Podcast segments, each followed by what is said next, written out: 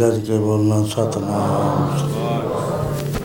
ਸਵਾ ਘਟ ਰਾਮ ਬੋਲੇ, ਰਾਮਾ ਬੋਲੇ, ਰਾਮ ਬਿਨਾ ਕੋ ਬੋਲੇ ਰੇ।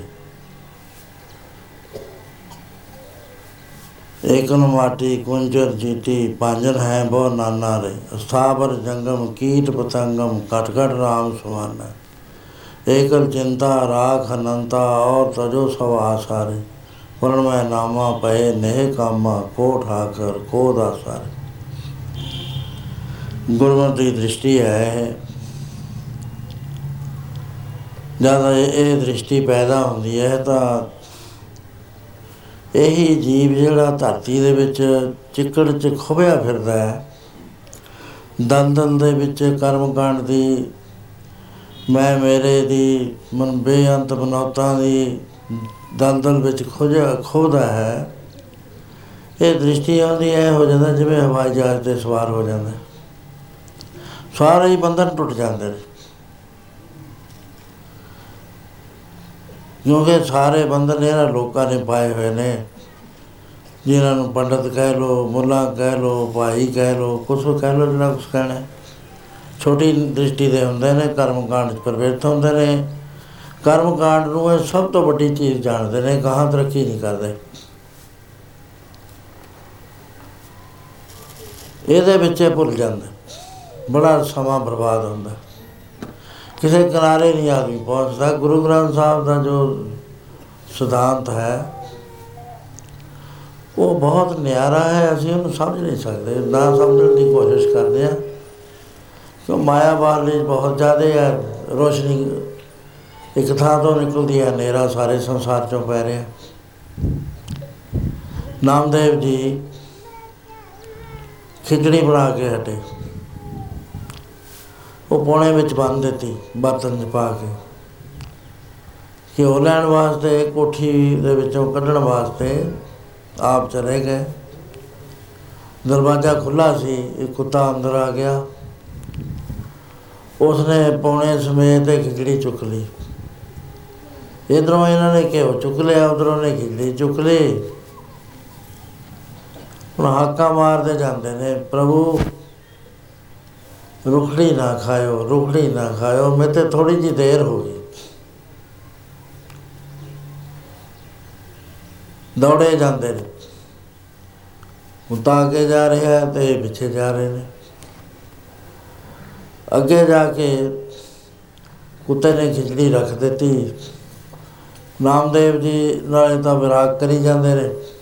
ਵੀ ਮੇਰੇ ਤੇ ਭੁੱਲ ਹੋ ਗਈ। ਮੈਨੂੰ ਕੀ ਪਤਾ ਸੀ ਵੀ ਤੁਸੀਂ ਇੰਨੀ ਛੇਤੀ ਤੁਹਾਨੂੰ ਭੁੱਖ ਲੱਗੀ ਹੋਈ ਹੈ। ਉਹ ਕਿਉਂ ਪਾਤਾ ਰਲਾਉਂਦੇ ਰਲਾ ਕੇ। ਬਰਤਨ 'ਚ ਪਾਤੀ। ਉਹ ਹੈਰਾਨ ਹੋ ਗਏ ਦੇਖ ਕੇ ਪ੍ਰਭੂ ਹੱਸ ਪਏ, ਕਹਿੰਦੇ, ਨਾਮਦੇਵ, ਮੈਨੂੰ ਤੂੰ ਕੁੱਤਿਆਂ 'ਚ ਵੀ ਪਛਾਣ ਲਿਆ। ਕਹਿੰਦੇ हे ਪ੍ਰਭੂ, ਤੂੰ ਜਿੱਦਾਂ ਦੇ ਤੈ ਮੈਨੂੰ ਗਿਆਨ ਦੇ ਨੇਤਰ ਬਖਸ਼ਵਾਏ ਨੇ, ਗਿਆਨ ਅੰਜਨ ਗੁਰਦੀਆ, ਅਗਿਆਨ ਅੰਧੇਰ ਵਿਨਾਸ਼। ਹਰ ਕਿਰਪਾ ਤੇ ਸੰਤ ਬੇਟਿਆ, ਨਾਨਕ ਮਨ ਪ੍ਰਗਾਸ਼। ਪਿਛਲੀ ਵਾਰੀ ਮੈਂ ਦੱਸਿਆ ਸੀ ਕਿ ਜਦੋਂ ਨਾਮਦੇਵ ਨੇ ਪੁੱਛਿਆ ਇਹ ਪ੍ਰਭੂ, ਤੁਸੀਂ ਕਿੱਥੇ ਰਹਿੰਦੇ ਹੋ? ਤਾਂ ਉਹਨਾਂ ਨੇ ਕਿਹਾ, ਤੂੰ ਗਿ- ਗਿਆਨੇਸ਼ਵਰ ਜੀ ਤੇ ਪੁੱਛ ਲੈ। ਕਹਿੰਦਾ, ਤੁਹਾਨੂੰ ਕੀ ਫ਼ਰਕ ਪੈਂਦਾ ਜੇ ਮੈਂ ਤੁਹਾਡਾ ਪਿਆਰਾ, ਤੁਹਾਡੀ ਭਗਤੀ ਕੀਤੀ ਹੈ? ਤੁਹਾਡੇ ਤੇ ਮੇਰਾ ਵਿਸ਼ਵਾਸ ਹੈ ਮੈਨੂੰ ਫੇਰ ਤੁਸੀਂ ਸੰਤਾਂ ਦੇ ਕੋਲ ਭੇਜ ਦਿਓ। ਕਹਿੰਦੇ, ਨਾਮ ਦੇ, ਮੈਂ ਕੁੰਜੀ ਫੜਾਈ ਹੋਈ ਹੈ ਇਹਨਾਂ ਨੂੰ। ਇਹ ਘਰ ਤਾਂ ਮੇਰਾ ਹੀ ਹੈ, ਪਰ ਮੈਂ ਕੁੰਜੀ ਫੜਾ ਦਿੱਤੀ ਸੰਤਾਂ ਨੂੰ। ਜਿਸ ਦਾ ਗ੍ਰਹਿ ਤਨ ਦਿਆ, ਤਾਰਾ ਕੁੰਜੀ ਗੁਰ ਸੋਂ ਪਾਈ। ਆਨ ਕੋ ਭਾਵ ਕਰੇ ਨਹੀਂ ਪਾਵੇ ਬਿਨ ਸਤਗੁਰ ਸ਼ਰਨਾਈ ਤੇ ਕਿੰਨੇ ਹੀ ਉਪਾਅ ਕਰ ਲੈ, ਪ੍ਰਾਪਤੀ ਨਹੀਂ ਹੁੰਦੀ। ਜਾਣਾ ਪੈਂਦਾ ਸਤਿਗੁਰੂ ਦੇ ਕੋਲ, ਜਿਹੜਾ ਬਰਮ ਨੇਸ਼ਟੀ ਬਰਮ ਸਰੋਤਰੀ ਬਰਮ ਭਗਤਾ ਹੋਏ। ਉੱਥੇ ਗਿਆ ਤਾਂ ਉਹਨਾਂ ਨੇ ਗਿਆਨ ਕਰਾਤਾ। ਦ੍ਰਿਸ਼ਟੀ ਖੁੱਲ ਗਈ। ਹਰ ਥਾਂ ਦੇ ਉੱਤੇ ਪ੍ਰਭੂ ਦੀ ਜੋਤ ਨਜ਼ਰ ਆਉਣ ਲੱਗੀ ਹੈ ਤਾਂ ਸਾਰੇ ਸਾਨੂੰ ਕਿਉਂ ਨਹੀਂ ਆਉਂਦੀ? ਕਿਉਂਕਿ ਅਸੀਂ ਪ੍ਰਕਿਰਤੀ ਉੱਤੇ, ਸਾਡੀਆਂ ਅੱਖਾਂ ਜਿਹੜੀਆਂ ਪ੍ਰਕਿਰਤਕ ਹੈ, ਦੇਵ ਨਹੀਂ ਹੈ। ਦੇਵ ਦ੍ਰਿਸ਼ਟੀ ਗੁਰੂ ਤੋਂ ਪ੍ਰਾਪਤ ਹੁੰਦੀ ਹੈ। ਕਹੇ ਨਾਨਕੇ ਨੇਤਰੰਤ ਸੇ। ਸਤਗੁਰ ਮਿਲਿਆ, ਦੇਵ ਦ੍ਰਿਸ਼ਟ ਹੋਈ। ਅੰਨੇ ਸੀ ਪਹਿਲਾਂ ਹੈ ਉਸ ਵੇਲੇ ਕਹਿਣ ਲੱਗੇ हे ਪ੍ਰਭੂ, ਤੂੰ ਤਾਂ ਫਿਰ ਦੱਸਦਾ ਨਹੀਂ ਸੀ। ਤੂੰ ਇਹ ਕਹਿੰਦਾ ਸੀ, ਨਾ ਮੈਂ ਰਹਿਣਾ, ਨਾ ਤੈਂ ਰਹਿਣਾ, ਨਾ ਸੰਸਾਰ ਨੇ ਰਹਿਣਾ, ਜੇ ਤੈਨੂੰ ਇਸ ਗੱਲ ਦਾ ਭੇਤ ਲੱਗ ਗਿਆ। ਕਹਿੰਦਾ, ਠੀਕ ਹੈ, ਮੇਰੇ ਵਾਸਤੇ ਸੰਸਾਰ ਵੀ ਮੁੱਕ ਗਿਆ।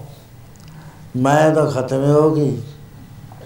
ਜਿਹੜਾ ਤੈਨੂੰ ਮੈਂ ਪਹਿਲਾਂ ਦੇਖਦਾ ਸੀ, ਉਹ ਹੈ ਨਹੀਂ, ਉਹ ਨਵਾਂ ਤੂੰ ਪਰਿਪੂਰਨ ਹਰ ਘਟ ਦੇ ਵਿੱਚ ਵਿਆਪਕ ਨਜ਼ਰ ਆ ਰਿਹਾ। ਕਹਿੰਦੇ ਕੋਈ ਹੋਰ ਹੈ ਤੇਰੇ ਬਿਨਾ? ਤੂੰ ਆਪ ਹੀ ਹੈ। ਪਰ ਇਹ ਦ੍ਰਿਸ਼ਟੀ ਖੁੱਲਦੀ ਨਹੀਂ, ਜਿੰਨੀ ਦੇਰ ਤੱਕ ਪੂਰੇ ਸਤਿਗੁਰਾਂ ਮਲਾਪ ਨਹੀਂ ਹੁੰਦਾ। ਸਾਡਾ ਤੇ ਇਹ ਹੀ ਹੈ, ਪਹੁੰਚਣਾ ਸੀ ਇੱਥੇ ਹੀ ਹੈ। ਜਿੰਨਾ ਚਿਰ ਨਹੀਂ ਪਹੁੰਚਦੇ, ਸਾਡਾ ਜੰਮਣ ਮਰਨ ਦਾ ਚੱਕਰ ਨਹੀਂ ਖਤਮ ਹੋਣਾ। ਮੋਟੀ ਜੀ ਗੱਲ ਹੈ ਵੀ ਇਹਦੇ ਚ ਸੰਸਾਰ ਨੂੰ ਚਾਹੇ ਉਧਰੋਂ ਕਿਣ ਲੋ ਚਾਹੇ ਇਧਰੋਂ ਕਿਣ ਲੋ ਇਹ ਜਿਹੜੀ ਥੋੜੀ ਤੇ ਮੇਰੀ ਹੋਂਦ ਹੈ, ਇਹ ਹਉਮੈ ਕਰਕੇ ਹੈ। ਬਹੁਰ ਕਾਸੇ ਕਰਕੇ ਨਹੀਂ ਮਨਾਉਤ ਹੈ ਇੱਕ। ਮੈਂ ਦੀ ਤੇ ਮੇਰੀ ਦੀ। ਇਹਨੇ ਵਸਾਇਆ ਹੋਇਆ। ਇਹਨੂੰ ਇਹ ਪੁੰਨ ਲੱਗਦੇ ਨੇ, ਇਹਨੂੰ ਇਹ ਪਾਪ ਲੱਗਦੇ ਨੇ। ਉਹ ਪੁੰਨਾਂ ਦਾ ਵੀ ਫਲ ਭੋਗਣਾ ਪੈਂਦਾ, ਪਾਪਾਂ ਦਾ ਵੀ ਭੋਗਣਾ ਪੈਂਦਾ, ਜਨਮਾਂ ਜਨਮਾਂਤਰਾਂ 'ਚ ਹਉਮੈ ਆ ਜਾਦਾ ਹੈ, ਹਉਮੈ ਕਰਮ ਕਮਾਏ, ਹਉਮੈ ਹੀ ਬੰਧਨਾ, ਫਿਰ ਫਿਰ ਜੋ ਨਹੀਂ ਪਾਏ ਗੁਰੂ ਕੋਲ ਹਉਮੈ ਨੂੰ ਕੱਟਣ ਦਾ ਜੰਤਰ ਹੈ।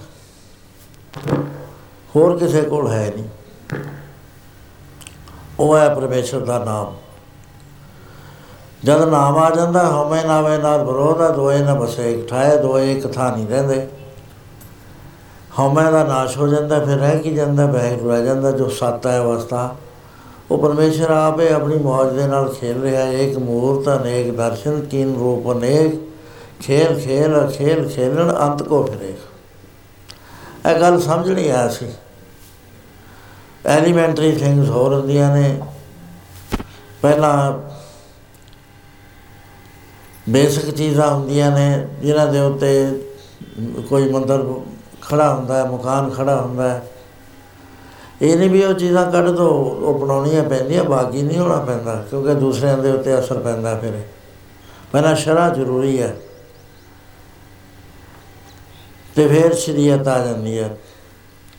ਫਿਰ ਸਾਸੰਗ ਕਰਦੇ ਕਰਦੇ ਮਨ ਮੰਨ ਜਾਂਦਾ ਵੀ ਇੱਥੇ ਪਰਮੇਸ਼ਰ ਹੈ, ਲੇਕਿਨ ਦਿਸਦਾ ਨਹੀਂ ਹੈ। ਫਿਰ ਜਦ ਬਹੁਤ ਸਾਧਨ ਕਰਦਾ ਹੈ, ਨਾਮ ਜਪਦਾ ਹੈ ਉਸ ਵੇਲੇ ਹਉਮੈ ਦਾ ਨਾਸ਼ ਹੋ ਜਾਂਦਾ ਹੈ ਫਿਰ ਮਰਮਤ ਆ ਜਾਂਦੀ ਹੈ।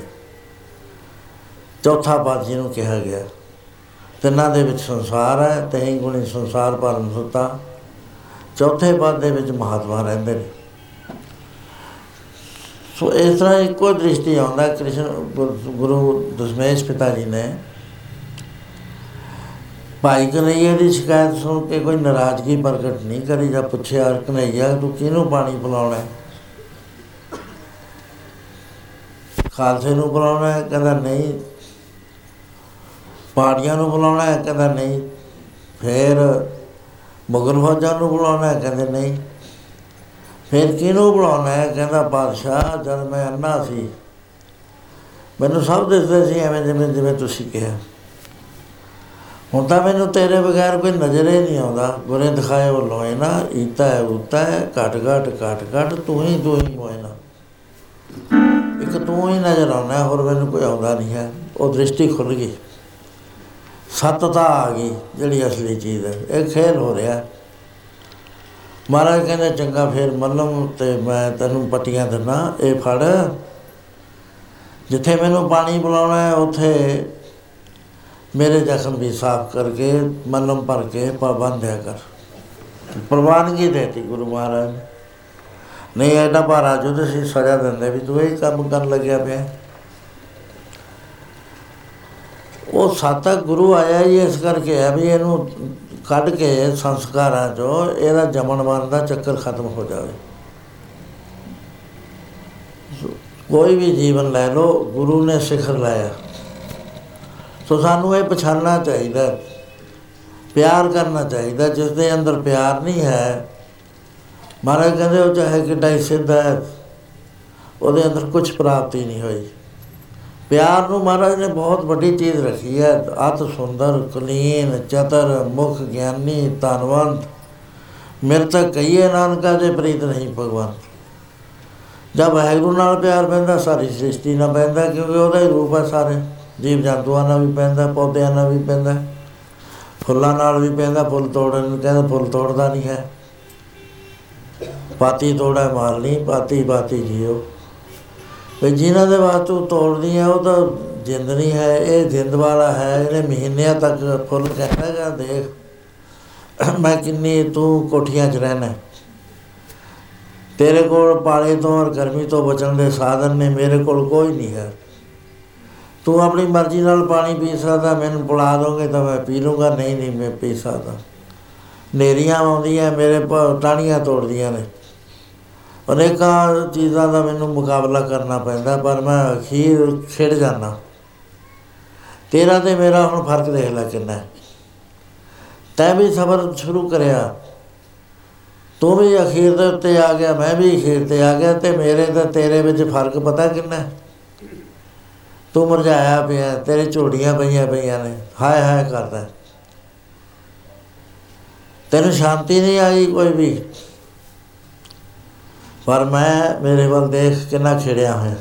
ਮੇਰਾ ਪੱਤਾ ਪੱਤਾ ਖਿੜਿਆ ਪਿਆ। ਪੂਰੀ ਸੁੰਦਰਤਾ ਚ ਆਇਆ ਮੈਂ ਜਾਣ ਵੇਲੇ। ਤੂੰ ਸਾ, ਪੂਰੀ ਕਰੂਪਤਾ ਚ ਆਇਆ ਜਾਣ ਵੇਲੇ। ਤੇਰੇ ਅੰਦਰੋਂ ਹਾਏ ਹਾਏ ਨਿਕਲਦੀ ਆ, ਮੈਂ ਖਿੜਿਆ ਪਿਆ। ਮੇਰੇ ਖੇੜੇ ਨੂੰ ਤੂੰ ਸਹਿਦਾ ਨਹੀਂ ਹੈ। ਤੈਨੂੰ ਆਦਤ ਪਈ ਹੋਈ ਆ ਦੂਜਿਆਂ ਨੂੰ ਤਰੋੜ ਮਰੋੜ ਕੇ ਸਿੱਟਣ ਦੀ। ਤੂੰ ਆਪਣੇ ਭਾਈਆਂ ਨੂੰ ਤਰੋੜਿਆ ਮਰੋੜਿਆ, ਆਪਣੇ ਸਾਥੀਆਂ ਨੂੰ ਤਰੋੜਿਆ ਮੋੜਿਆ ਬੰਦਿਆਂ ਨੂੰ ਘਟੀਆ ਵਧੀਆ ਕਰਕੇ ਤਰੋੜਿਆ ਮਰੋੜਿਆ। ਤੇ ਤੇਰੀ ਆਦਤ ਦੇ ਅਨੁਸਾਰ ਮੈਨੂੰ ਵੀ ਤਰੋੜ ਦੇਗਾ, ਪਿਆਰਿਆ, ਇੱਕ ਗੱਲ ਯਾਦ ਰੱਖ ਜੇ ਤਾਂ ਟਾਣੀ ਨਾਲੋਂ ਮੈਨੂੰ ਤੋੜ ਲਿਆ ਨਾ। ਮੈਂ 2 ਘੰਟੇ 'ਚ ਮਰ ਜਾ ਜਾਣਾ, ਮੇਰੀ ਜ਼ਿੰਦਗੀ ਜਿਹੜੀ ਹੈ, ਜਿਹੜਾ ਮੈਂ ਲੈ ਕੇ ਆਇਆ ਸੀ ਖੇੜਾ ਉਹ ਵੰਡਣਾ ਨਹੀਂ, ਉਹ ਤੈਂ ਆਪਣੇ ਜ਼ੋਰ ਜ਼ਬਰ ਦੇ ਨਾਲ ਖਤਮ ਕਰ ਦੇਣਾ। ਕਿਉਂਕਿ ਤੇਰਾ ਸੁਭਾਅ ਹੀ ਇਹੀ ਆ, ਦੂਸਰਿਆਂ ਨੂੰ ਦੁੱਖ ਦੇਣਾ। ਪਰ ਜੇ ਤੂੰ ਮੈਨੂੰ ਟਾਣੀ ਨਾਲ ਲੱਗਿਆ ਰਹਿਣ ਦੇ, ਤਾਂ ਨਾ ਮੈਂ ਮਹੀਨਿਆਂ ਬੱਧੀ ਤੇਰੀ ਨੇਤਰਾਂ ਨੂੰ ਖੁਸ਼ੀ ਦਊਂ, ਲੰਘਣ ਵਾਲਿਆਂ ਨੂੰ ਖੁਸ਼ੀ ਦਊਂ ਸੁਗੰਧੀ ਦਊਂ, ਸਨੇਹਾ ਦਊਂ, ਸੁਗੰਧੀ ਦਾ। ਵੀ ਐ ਰਹੋ ਤੁਸੀਂ, ਤੁਹਾਡੇ ਅੰਦਰ ਬਦਬੂ ਨਹੀਂ ਪੈਣੀ ਚਾਹੀਦੀ।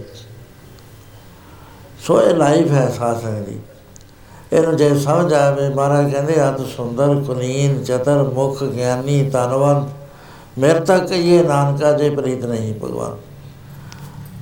ਜੇ ਜ਼ਿੰਦਗੀ ਦੇ ਅਸੂਲ ਸਮਝੇ ਨਹੀਂ, ਪਿਆਰ ਵਿੱਚ ਨਹੀਂ ਆਇਆ, ਕਹਿੰਦੇ ਉਹ ਤਾਂ ਮੁਰਦਾ ਹੋਇਆ ਕਰਦਾ ਹੈ। ਗੁਰੂ ਉਸ ਨੂੰ ਪਸੰਦ ਨਹੀਂ ਕਰਦਾ।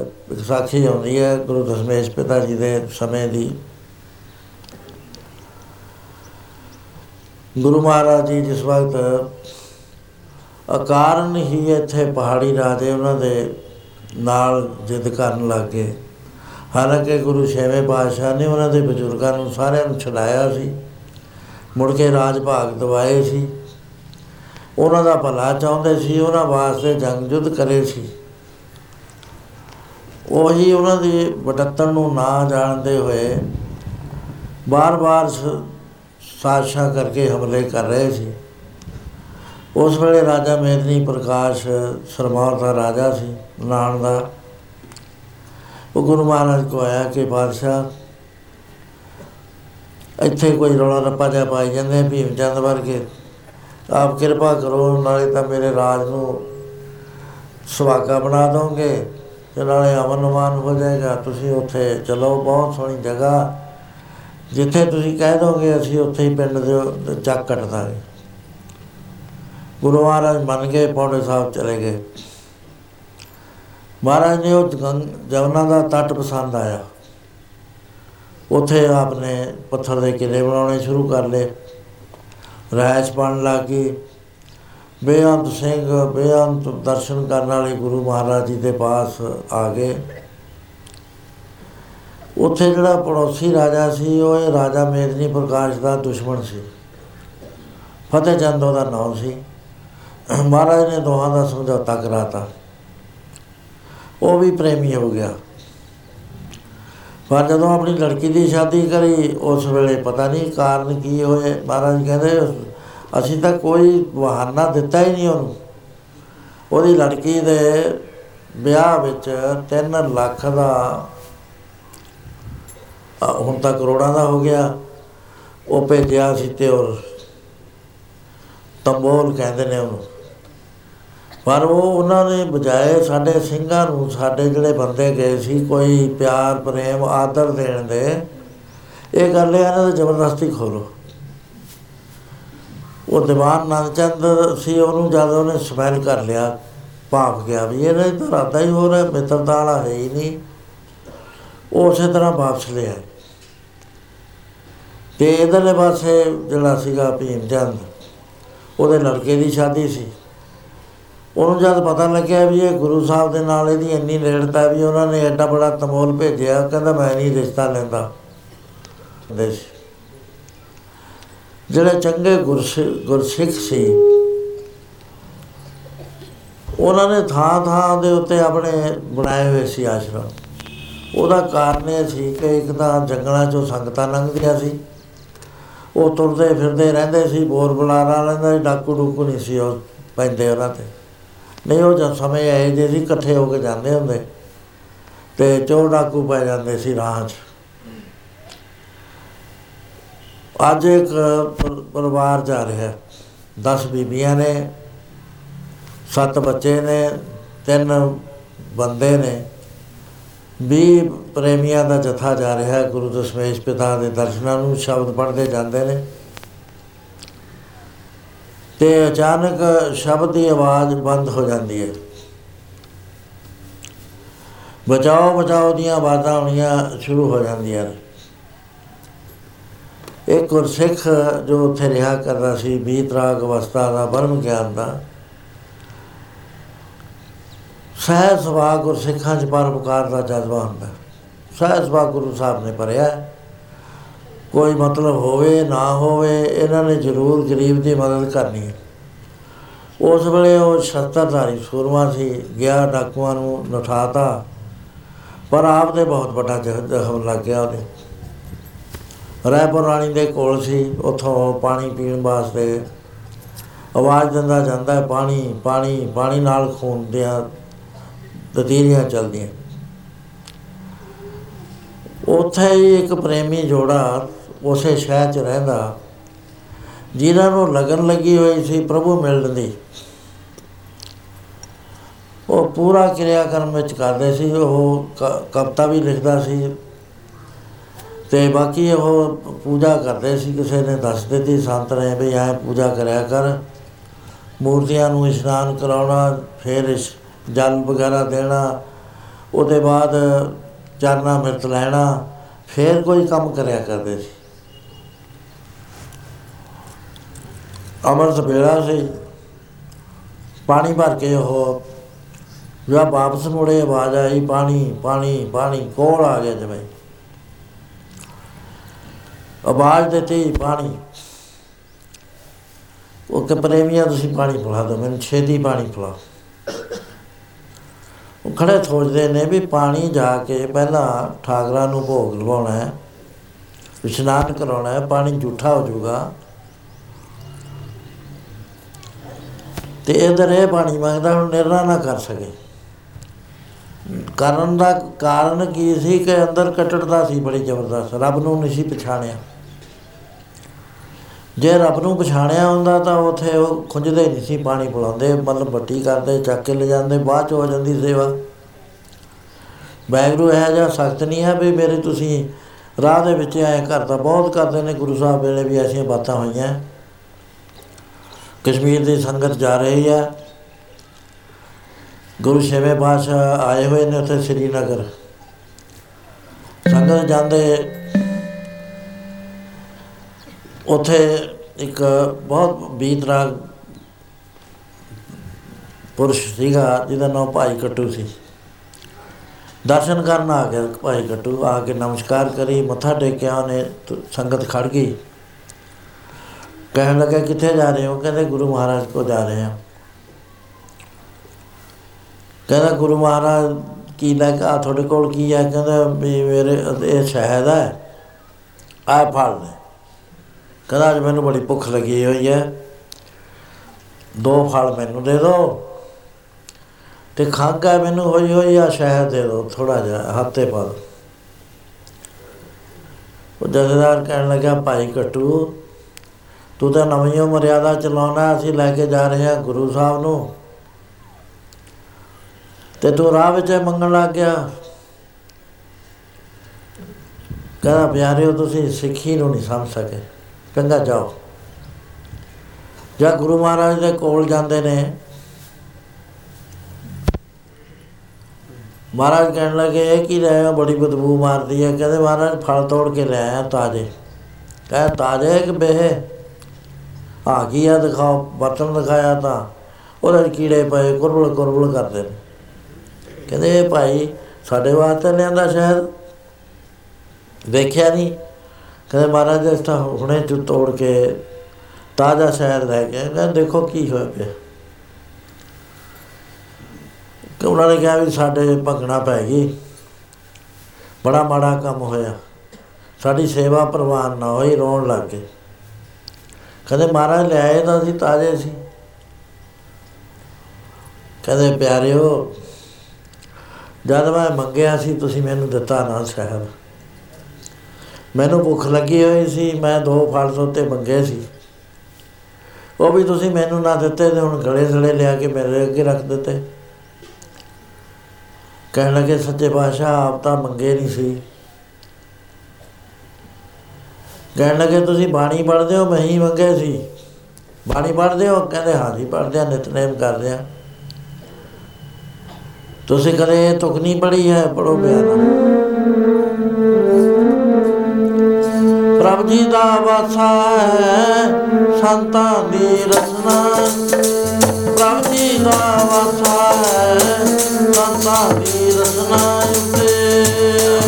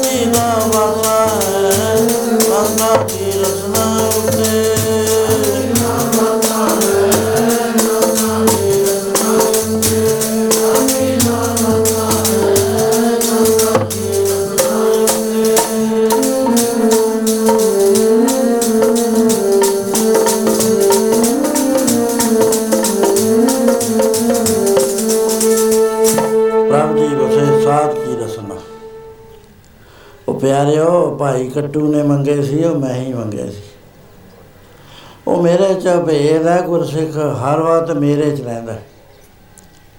ਜਿਹੜਾ ਭੇਦ ਗੁਰਸਿੱਖ ਹੁੰਦਾ ਹੈ, ਗੁਰੂ ਉਹਦੇ ਚ ਵਰਤਦਾ ਹੈ ਉਹ ਗੁਰੂ ਚ ਵਰਤਦਾ ਹੈ। ਉਹ ਜੋ ਸਿੱਖ ਨੇ ਬੋਲਤਾ ਗੁਰੂ ਨੇ ਬੋਲਤਾ ਇੱਕੋ ਹੀ ਮਾਤਾ ਰੱਖਦਾ ਹੈ ਉਹ ਚੀਜ਼ ਦੋ ਨਹੀਂ ਹੋਇਆ ਕਰਦੇ ਸੋ ਗੁਰੂ ਮਹਾਰਾਜ ਸਮਝਾਉਂਦੇ ਨੇ ਕਿ ਪਿਆਰਿਓ ਪਰਮੇਸ਼ਰ ਸਭ ਦੇ ਅੰਦਰ ਵਸਦਾ ਹੈ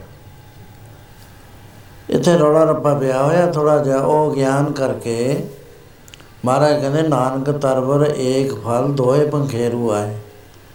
ਇਹ ਸਰੀਰ ਦੇ ਵਿੱਚ ਦੋ ਪੰਖੇਰੂ ਵਸਦੇ ਨੇ। ਇੱਕ ਤਾਂ ਉਹ ਹੈ ਜਿਹੜਾ ਕਿਤੇ ਨਹੀਂ ਜਾਂਦਾ, ਆਪ ਤੇ ਜਾਤ ਨਾ ਦਿਸੇ ਹੀ ਨਾ ਪਰ ਪੰਖੀ ਦਾ ਇੱਕ ਉਹ ਹੈ ਜਿਹੜਾ ਟਿਕਦਾ ਹੀ ਨਹੀਂ ਅੰਦਰ, ਪੰਖੀ ਬਿਰਗ ਸਾਵੜੇ ਉਡੇ ਚੌਧਰ ਜਾਏ ਜਿੰਦਾ ਉਡੇ ਦੂ ਕਣੋ ਦਜ ਤੇ ਬੱਲੇ ਹਰ ਵਕਤ ਫੁਰਨੇ ਕਰਦਾ, ਹਰ ਵਕਤ ਉਡਾਰੀਆਂ ਮਾਰਦਾ ਫੁਰਨਿਆਂ ਦੀ ਹੁਣ ਇਹਨਾਂ ਚ ਅਸਲ ਕਿਹੜਾ, ਨਕਲ ਕਿਹੜਾ? ਤੇ ਪੀਰ ਬੁੱਧੂ ਸ਼ਾਹ ਨੇ ਗੁਰੂ ਦਸਵੇਂ ਪਾਤਸ਼ਾਹ ਨੂੰ ਉੱਥੇ ਪੁੱਛਿਆ, ਮਹਾਰਾਜ, ਅਸਲ ਕਿਹੜਾ ਨਕਲ, ਕਿਹੜਾ ਤੁਹਾਨੂੰ ਤਾਂ ਇਹੀ ਨਹੀਂ ਸਮਝ ਆਈ ਮੈਂ ਤਾਂ। ਇਹ ਗੱਲ ਸਮਝਣ ਵਾਸਤੇ ਚਿਰੇ ਵੀ ਕੱਟੇ 6-6 ਮਹੀਨੇ ਦੇ, ਸਾਲ-ਸਾਲ ਦੇ, ਸਵਾ-ਸਵਾ ਸਾਲ ਦੇ।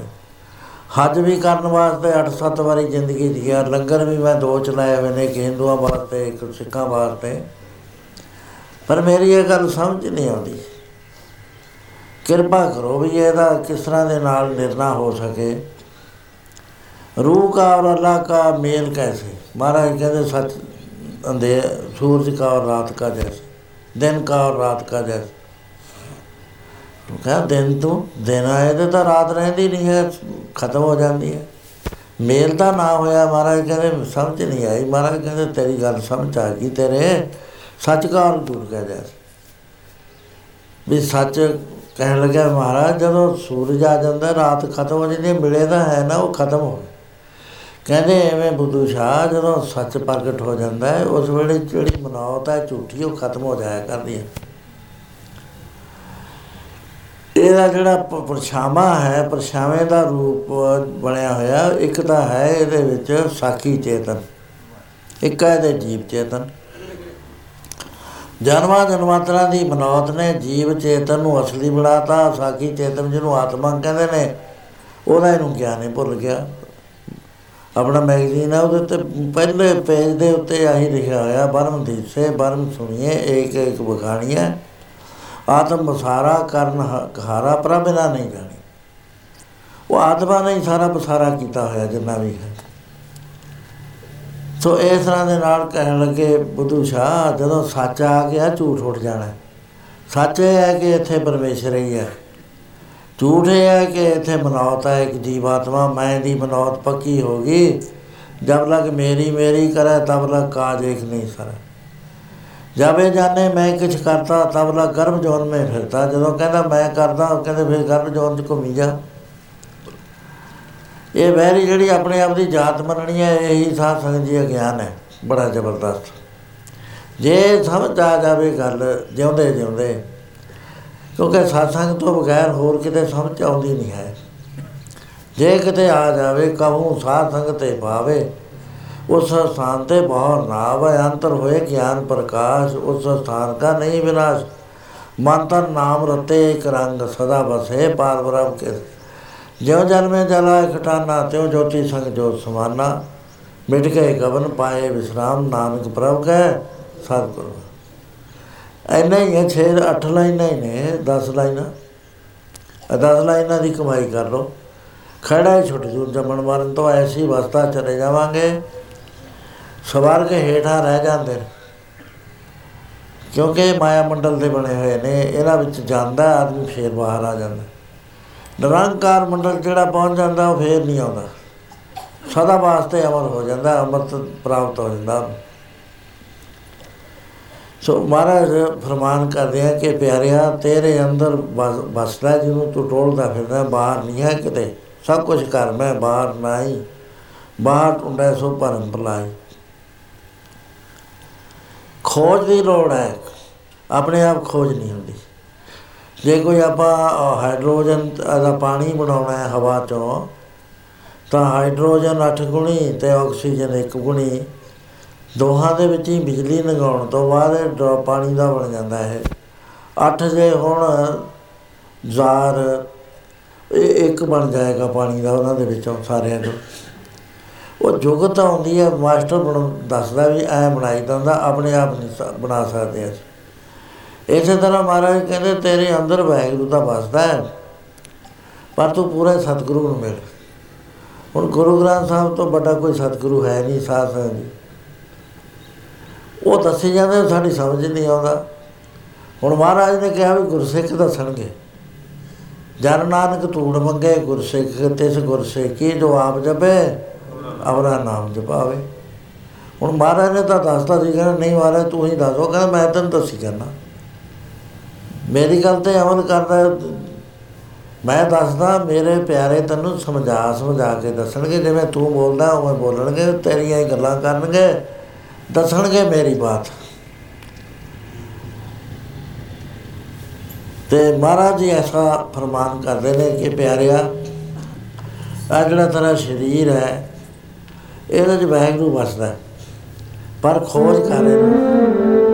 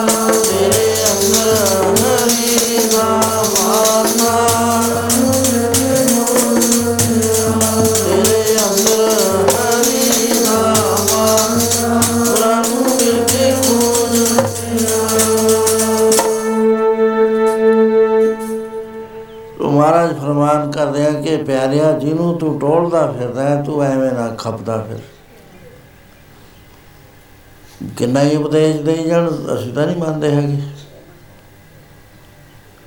ਬਿਲਕੁਲ ਮੰਨਣ ਨੂੰ ਤਿਆਰ ਨਹੀਂ, ਕਬੀਰ ਸਾਹਿਬ ਲਿਖਦੇ ਨੇ ਕਿ ਮੈਨੂੰ ਮੁਸਲਮਾਨ ਇਕੱਠੇ ਹੋ ਕੇ ਕਹਿਣ ਲੱਗੇ ਵੀ ਦੇਖ, ਤੇਰਾ ਪਿਤਾ ਮੁਸਲਮਾਨ ਹੈ।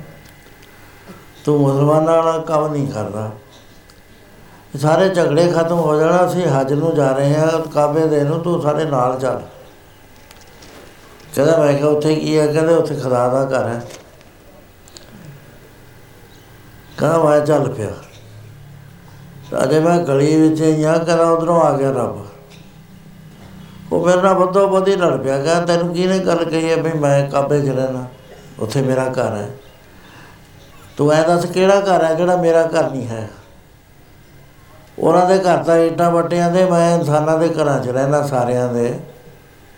ਕਬੀਰ ਹੱਜ ਕਾਬੇ ਹੋ ਜਾਏ ਤਾਂ ਅੱਗੇ ਮਿਲਿਆ ਖੁਦਾਏ, ਸਾਈ ਮੁਝ ਸੇ ਲੜ ਬੜਿਆ ਤੁਝ ਕਿਨ ਬਰਮਾਈ ਕਾ ਉਹ ਬਿਆੰਗ ਦੇ ਨਾਲ ਕਬੀਰ ਸਾਹਿਬ ਨੇ ਬਾਤ ਦੱਸਿਆ ਹੈ ਤਾਂ ਕਿ ਹੋਰ ਕਲੀਅਰ ਹੋ ਕੇ ਸਮਝੇ।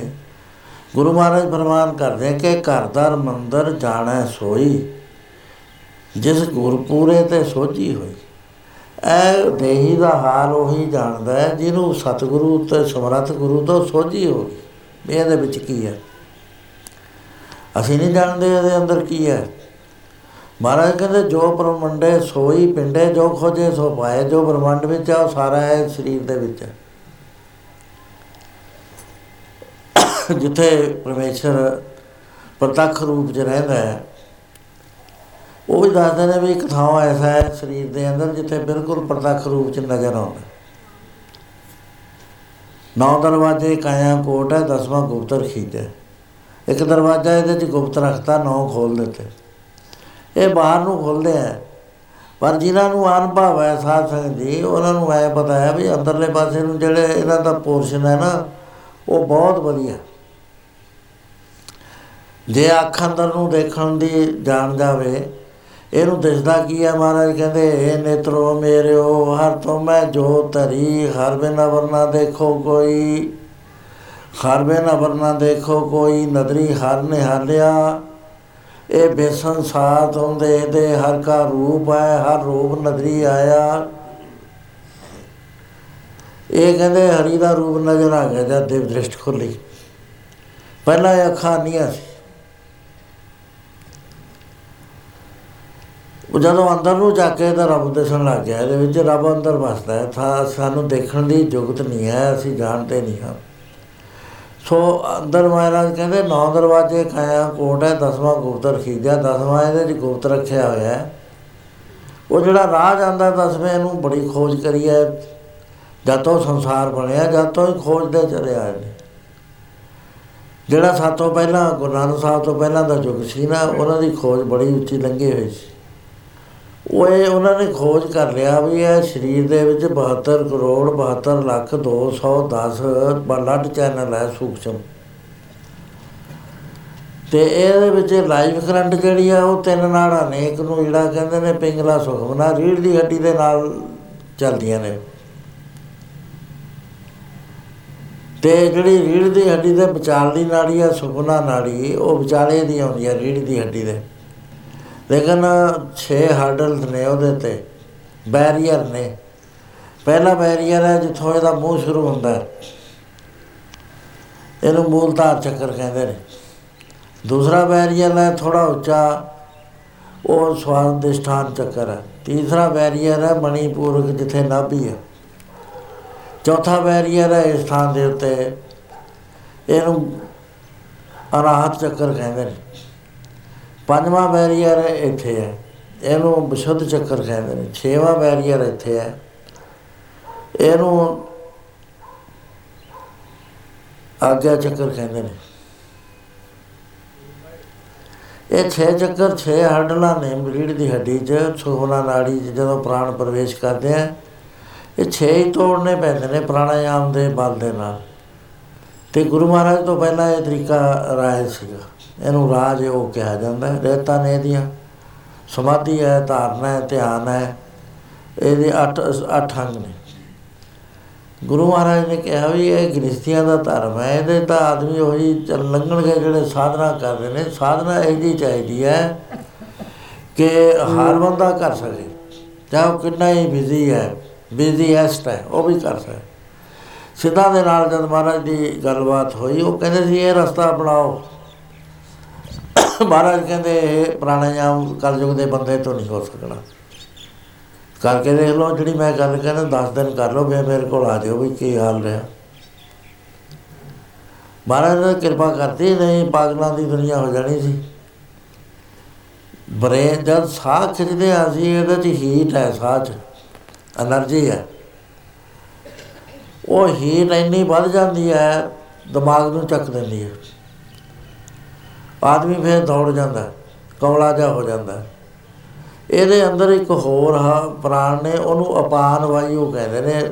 ਇਹ ਜੁਗਤ ਜੋਗੀਆਂ ਨੂੰ ਪਤਾ ਸੀ। ਅਸੀਂ ਲੋਕ ਤਾਂ ਨਹੀਂ ਜਾਣਦੇ।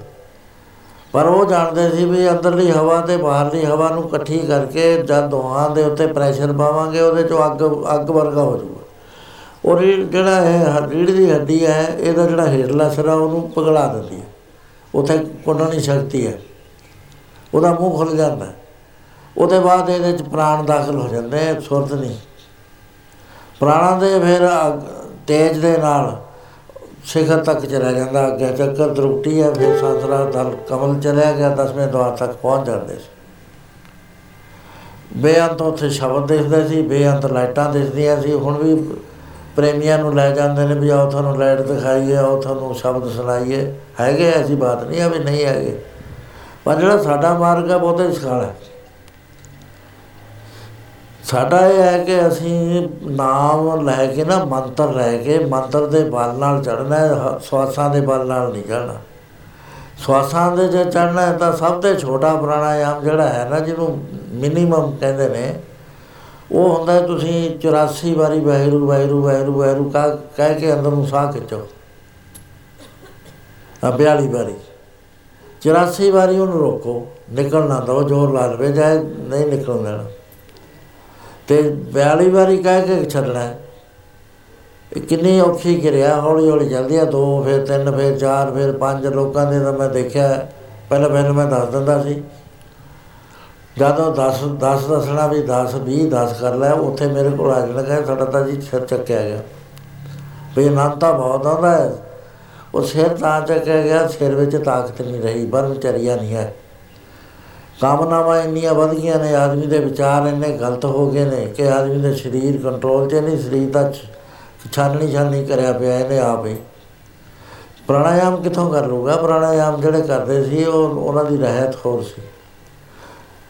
ਸੋ ਇਹ ਇਹ ਮਹਾਰਾਜ ਨੇ ਨਕਸ਼ ਕਰਤਾ ਵੀ ਨਹੀਂ, ਕਲਯੁਗੀ ਬੰਦਿਆਂ ਤੇ ਹੋਏ ਨਹੀਂ ਸਕਣਾ ਹੈ ਤੇ ਹੁਣ ਫੇਰ ਹੋਵੇਗੀ ਮਹਾਰਾਜ ਨੇ ਕਿਹਾ ਵੀ ਅਸੀਂ ਸੁਰਤ ਨੂੰ ਸ਼ਬਦ ਦੇ ਨਾਲ ਲਾਉਣਾ ਹੈ। ਸੁਰਤ ਸ਼ਬਦ ਭਾਵ ਸਾਗਰ ਤਰਿਆ, ਨਾਨਕ ਨਾਮ ਬਖਾਣੇ।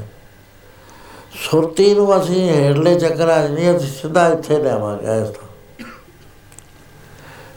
ਜੇ ਇੱਥੇ ਨਹੀਂ ਤਾਕਤ, ਫਿਰ ਅਸੀਂ ਸਵਾਸ ਨਾਲ ਚੜਾਵਾਂਗੇ। ਸਵਾਸ ਦੇ ਉੱਤੇ ਸੁਰਤੀ ਨਾਲ ਲੈ ਕੇ ਨਾਮ, ਉਹਦੇ ਨਾਲ ਚੜਾਈ ਕਰਾਵਾਂਗੇ। ਮਹਾਰਾਜ ਨੇ ਬੜਾ ਲੰਬਾ ਸ਼ਬਦ ਸੁਰਤ ਦਾ ਮਾਰਗ ਉੱਥੇ ਡਿਸਕਸ ਕਰਿਆ ਉਹਨਾਂ ਨਾਲ। ਵੀ ਕਿਸ ਤਰ੍ਹਾਂ ਲੰਘਣਾ। ਸੋ ਇਹ ਸਰੀਰ ਦੇ ਅੰਦਰ ਮਹਾਰਾਜ ਕਹਿੰਦੇ ਸਭ ਕੁਝ ਹੈ ਪਿਆਰਿਆ। ਘਰਦਾਰ ਮੰਦਰ ਜਾਣੇ ਸੋਈ, ਜਿਸ ਪੂਰੇ ਗੁਰਤੇ ਸੋਝੀ ਹੋਈ ਹੁਣ ਪੂਰਾ ਗੁਰੂ ਦੱਸਦਾ ਵੀ ਤੇਰੇ ਅੰਦਰ ਅੰਮ੍ਰਿਤ ਦਾ ਕੁੰਡ ਹੈ। ਜੇ ਤੂੰ ਉਸ ਅੰਮ੍ਰਿਤ ਤੱਕ ਪਹੁੰਚ ਜਾਵੇਂ, ਉਹ ਅੰਮ੍ਰਿਤ ਪੀ ਲਵੇਂ, ਤਾਂ ਸਦਾ ਵਾਸਤੇ ਤੂੰ ਅਮਰ ਹੋ ਸਕਦਾ। ਜਿਵੇਂ ਪਾਣੀ ਪਤਾ ਲੱਗ ਗਿਆ ਵੀ ਧਰਤੀ 'ਚ ਪਾਣੀ ਹੈ। ਇਹ ਗੱਲ ਤਾਂ ਕੋਈ ਸਾਰਦੀ ਨਹੀਂ ਸਾਡਾ ਵੀ ਧਰਤੀ 'ਚ ਪਾਣੀ ਹੈ ਪਿਆਸ ਲੱਗੀ ਹੋਈ ਹੈ। ਚਾਹੇ ਇੱਕ ਫੁੱਟੇ ਪਾਣੀ ਆ ਪਟਣ ਨੂੰ ਸਾਡੇ ਕੋਲ ਕੁਛ ਹੈ ਨਹੀਂ, ਉਹ ਪਾਣੀ ਸਾਨੂੰ ਕੀ ਫਾਇਦਾ ਹੋਇਆ ਉਹਦਾ? ਜਦ ਤੱਕ ਪਾਣੀ ਸਾਡੇ ਹੱਥ ਵਿੱਚ ਨਹੀਂ ਆਉਂਦਾ ਪ੍ਰੋਪਰ ਵਿਧੀ ਦੇ ਨਾਲ। ਸੋ ਇਸੇ ਤਰ੍ਹਾਂ ਮਹਾਰਾਜ ਕਹਿੰਦੇ, ਤੇਰੇ ਅੰਦਰ ਵਾਹਿਗੁਰੂ ਦਾ ਵਾਸਾ, ਉਹ ਕਰਨਾ ਪਰਮੰਡਾਂ ਦਾ ਮਾਲਕ ਤੇਰੇ ਅੰਦਰ ਹੀ ਬੈਠਾ। ਉਹਦੇ ਬੈਠਣ ਦਾ ਕੀ ਫਾਇਦਾ ਜੇ ਸਾਡਾ ਉਹਦੇ ਨਾਲ ਸੰਪਰਕ ਹੀ ਨਹੀਂ ਹੋ ਸਕਿਆ? ਅਸੀਂ ਉਹਨੂੰ ਮਿਲੇ ਨਹੀਂ ਸਕੇ। ਦੀਵਾਰ ਕੀ ਹੈ ਕਹਿੰਦੇ ਦੀਵਾਰ ਬਹੁਤ ਸਕਦਾ ਇਹ ਤੋੜ ਤੋੜੀ ਟੁੱਟਦੀ ਨਹੀਂ ਹੈ। ਕੋਈ ਦੁਨੀਆ ਦੀ ਤਾਕਤ ਨਹੀਂ, ਨਾ ਕੋਈ ਦੇਵੀ, ਨਾ ਕੋਈ ਦੇਵਤਾ। ਇਹ ਦੀਵਾਰ ਨੂੰ ਨਾ ਕੋਈ ਤੋੜ ਸਕੂ। ਦੀਵਾਰ ਟੁੱਟਦੀ ਕਿਦੋਂ ਹੈ? ਮਹਾਰਾਜ ਕਹਿੰਦੇ ਸ- ਪੂਰੇ ਸਤਿਗੁਰੂ ਦੇ ਵਿੱਚ ਸਮਰੱਥਾ ਹੈ ਦੀਵਾਰ ਤੋੜਨ। ਦੀ ਤਨ ਪਿਰਕਾ ਇੱਕ ਹੀ ਸੰਗ ਵਾਸਾ। ਵਿੱਚ ਹਉਮੈ ਭੀਤ ਕਰਾਰੀ। ਉਹ ਜਿਹੜੀ ਦੀਵਾਰ ਆ ਉਹਦਾ ਨਾਮ ਹਉਮੈ ਹੈ ਹਉਮੈ ਇੱਕ ਭਾਵਨਾ ਹੈ ਸਾਡੇ ਅੰਦਰ ਵੀ ਮੈਂ ਆ, ਮੈਂ। ਇਹਦਾ ਸਾਰੀ ਗੱਲ ਆਪਾਂ ਸਮਝ ਲੈਂਦੇ ਆ ਨਾ। ਇਹਦੇ 'ਚ ਬਹੁਤੀ ਫਿਲਾਸਫੀ ਦੀ ਲੋੜ ਨਹੀਂ। ਸਭ ਜਾਣਦੇ ਆ ਮੈਂ ਆ। ਪੁੱਛ ਲੈ ਤੂੰ ਕੌਣ ਆ? ਮੈਂ ਫਲਾਣਾ ਸਿੰਘ ਆ। ਉਹ ਆ ਜਿਹੜੀ ਸੌ ਸੋਚੀ ਹੈ ਨਾ, ਮੈਂ ਆ। ਇਹ ਸੋਚੀ ਹੋਈ ਹਉਮੈ ਕਹਿੰਦੇ ਕਹਿੰਦੇ ਨੇ ਇਹਨੂੰ। ਜਦੋਂ ਇਹ ਸੋਚੀ ਨਿਕਲ ਜਾਂਦੀ ਹੈ ਉਸ ਵੇਲੇ ਮੈਂ ਖਤਮ ਹੋ ਜਾਂਦੀ ਹੈ ਤੂੰ ਰਹਿ ਜਾਂਦਾ ਜਬ ਹਮ ਹੋਤੇ, ਤਬ ਤੂੰ ਨਹੀਂ, ਅਬ ਤੂੰ ਹੀ ਮੈਂ ਨਹੀਂ। ਉਹ ਆਪੇ ਪਰਮੇਸ਼ਰ ਦੇ ਵਿੱਚ ਪ੍ਰਗਟ ਹੋ ਜਾਂਦਾ। ਸੋ ਮਹਾਰਾਜ ਕਹਿੰਦੇ, ਇਹਦੀ ਸੋਝੀ ਕਿਦੋਂ ਹੋਏਗੀ? ਤਨ ਪਿਰ ਕਾਇ ਖੀ ਸੰਗ ਵਾਸਾ ਵਿੱਚ ਹਉਮੈ ਪੀਤ ਕਰਾਰੀ ਗੁਰ ਪੂਰੇ ਹਉਮੈ ਪੀਤ ਤੋੜੀ। ਗੁਰੂ ਪੂਰਾ ਤੋੜਦਾ ਇਹਨੂੰ। ਜਾਂ ਨਾਨਕ ਮਿਲੇ ਬਨਵਾਰੀ ਜਦੋਂ ਕੰਧ ਟੁੱਟ ਗਈ ਫਿਰ ਬਨਵਾਰੀ ਪਰਦੇ ਦੇ ਲਿਆ, ਹਉ ਪੀਤ ਪਇਓ, ਹੈ ਵਿੱਚੋਂ ਸੁਤ ਦੇਸ ਨਿਕਲਾਇਓ ਪਾਮੀਰੀ ਕੇ ਬਾਦ ਪਾਰ ਦੋ, ਬਿਨ ਪੇਖੇ ਦੁਰਾਏ।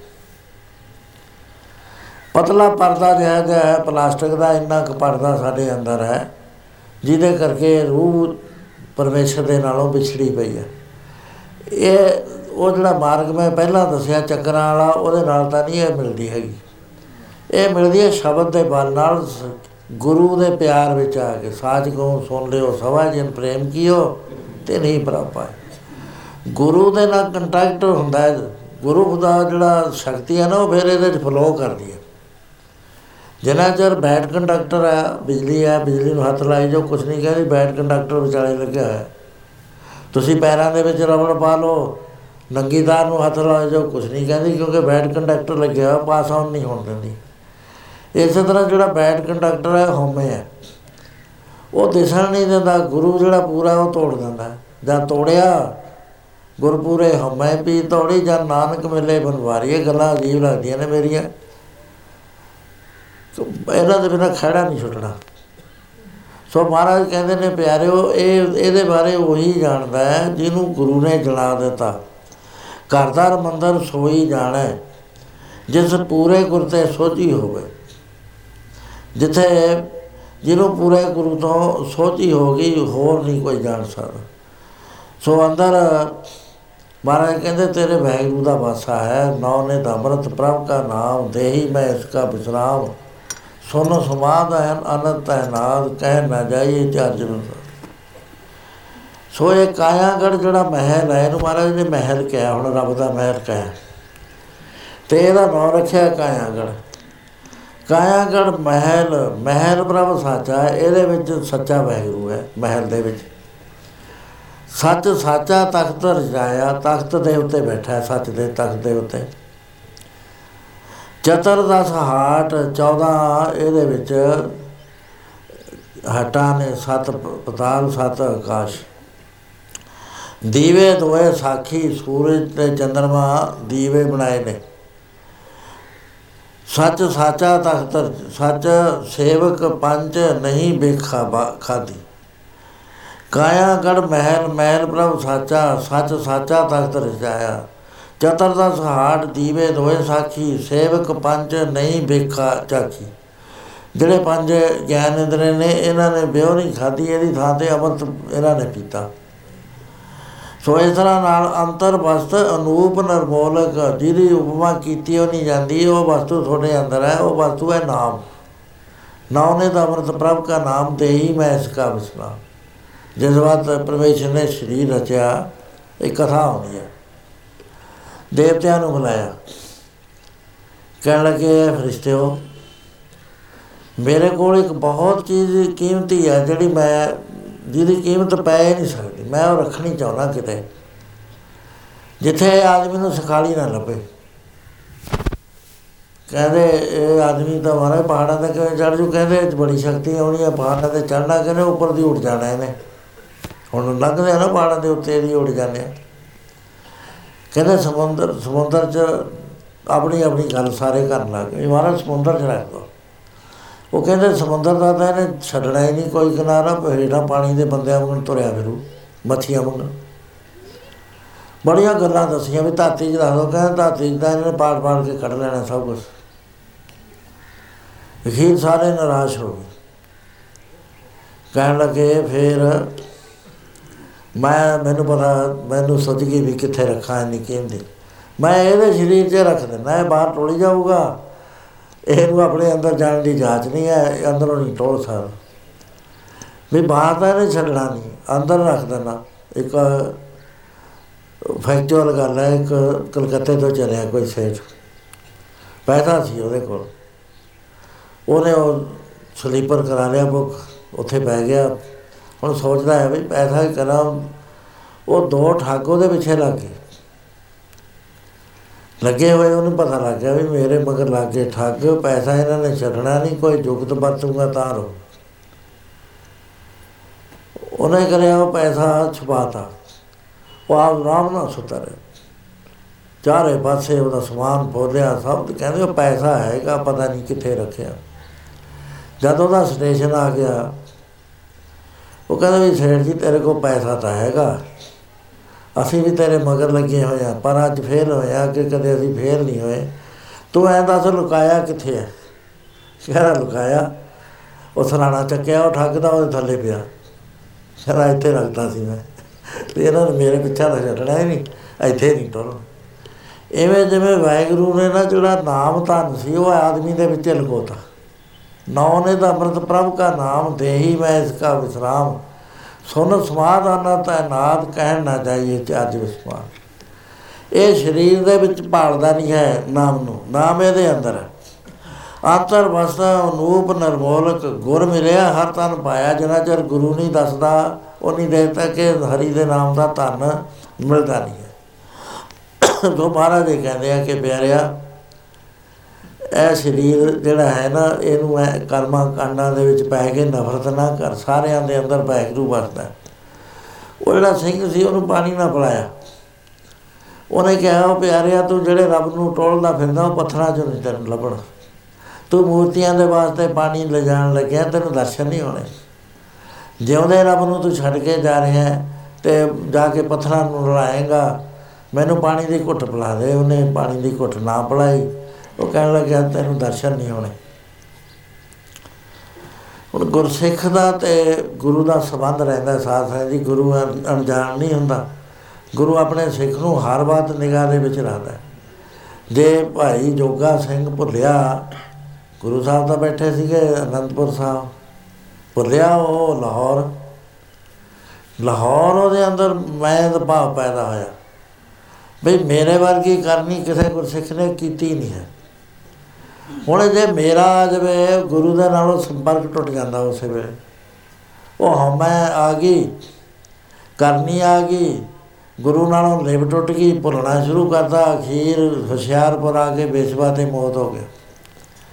ਗੁਰੂ ਦੀ ਨਿਗਾਹ ਦੇ ਵਿੱਚ ਹੈ ਸਿੱਖ। ਗੁਰੂ ਨੂੰ ਪਤਾ ਹੁੰਦਾ ਸਾਥ ਹੈ ਜੀ, ਮਹਾਂਪੁਰਸ਼ਾਂ ਨੂੰ ਵੀ ਪਤਾ ਹੁੰਦਾ, ਮੈਂ ਇੱਕ ਵਾਰੀ ਦੀ ਗੱਲ ਦੱਸਦਾ ਤੁਹਾਨੂੰ।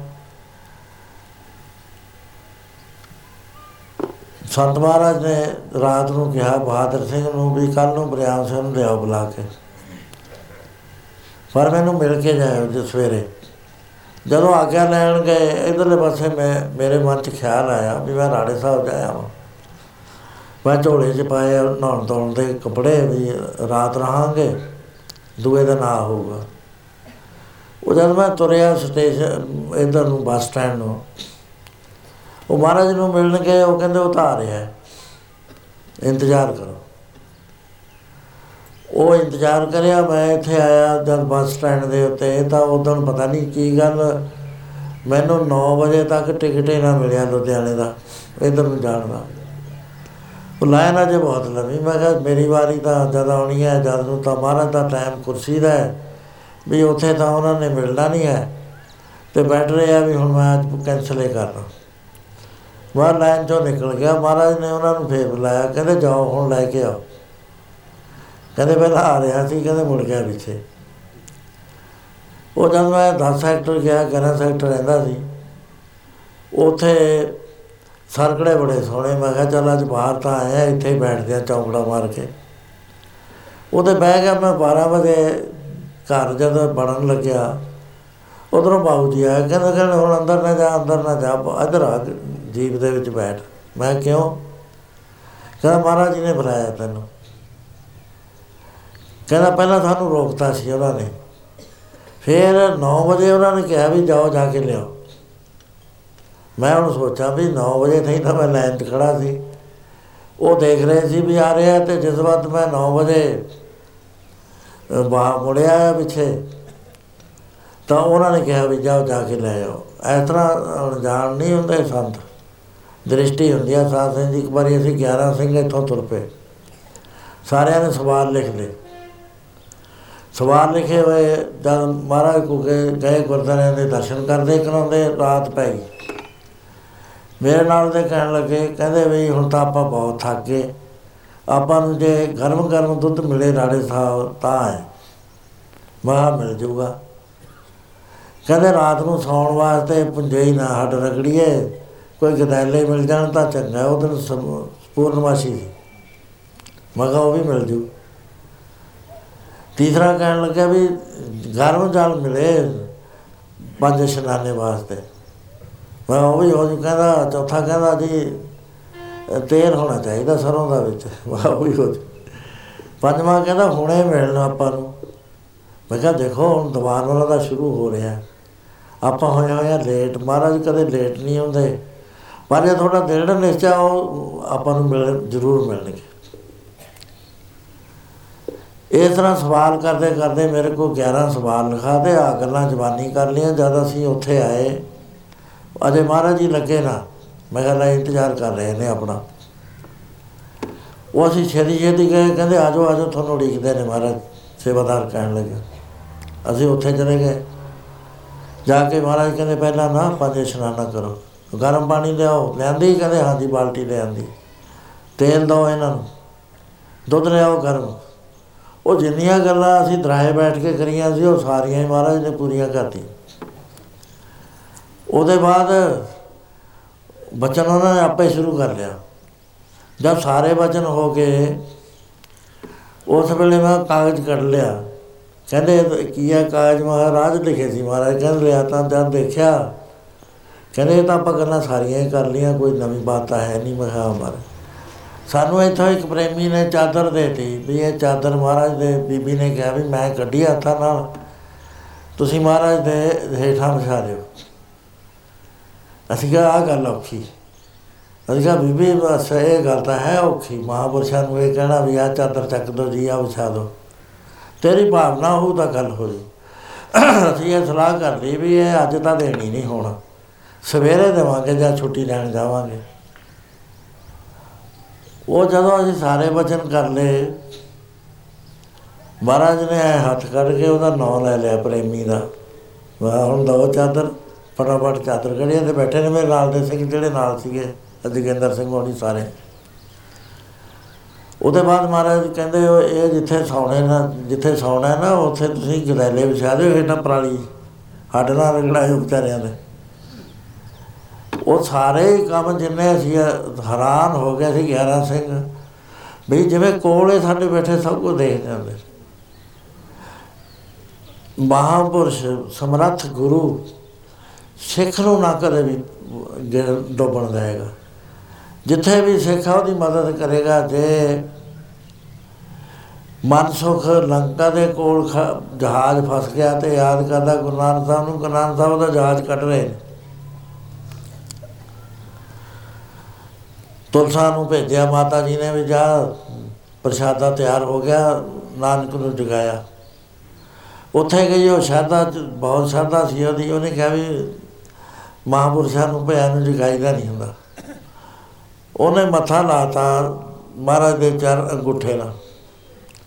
ਲੱਗਣ ਦੀ ਦੇਰ ਸੀ, ਉਸੇ ਵੇਲੇ ਭੂਤ ਵੇਖਤ ਵਰਤਮਾਨ ਤਰਕਾਲਦਰਸ਼ੀ ਹੋ ਗਈ।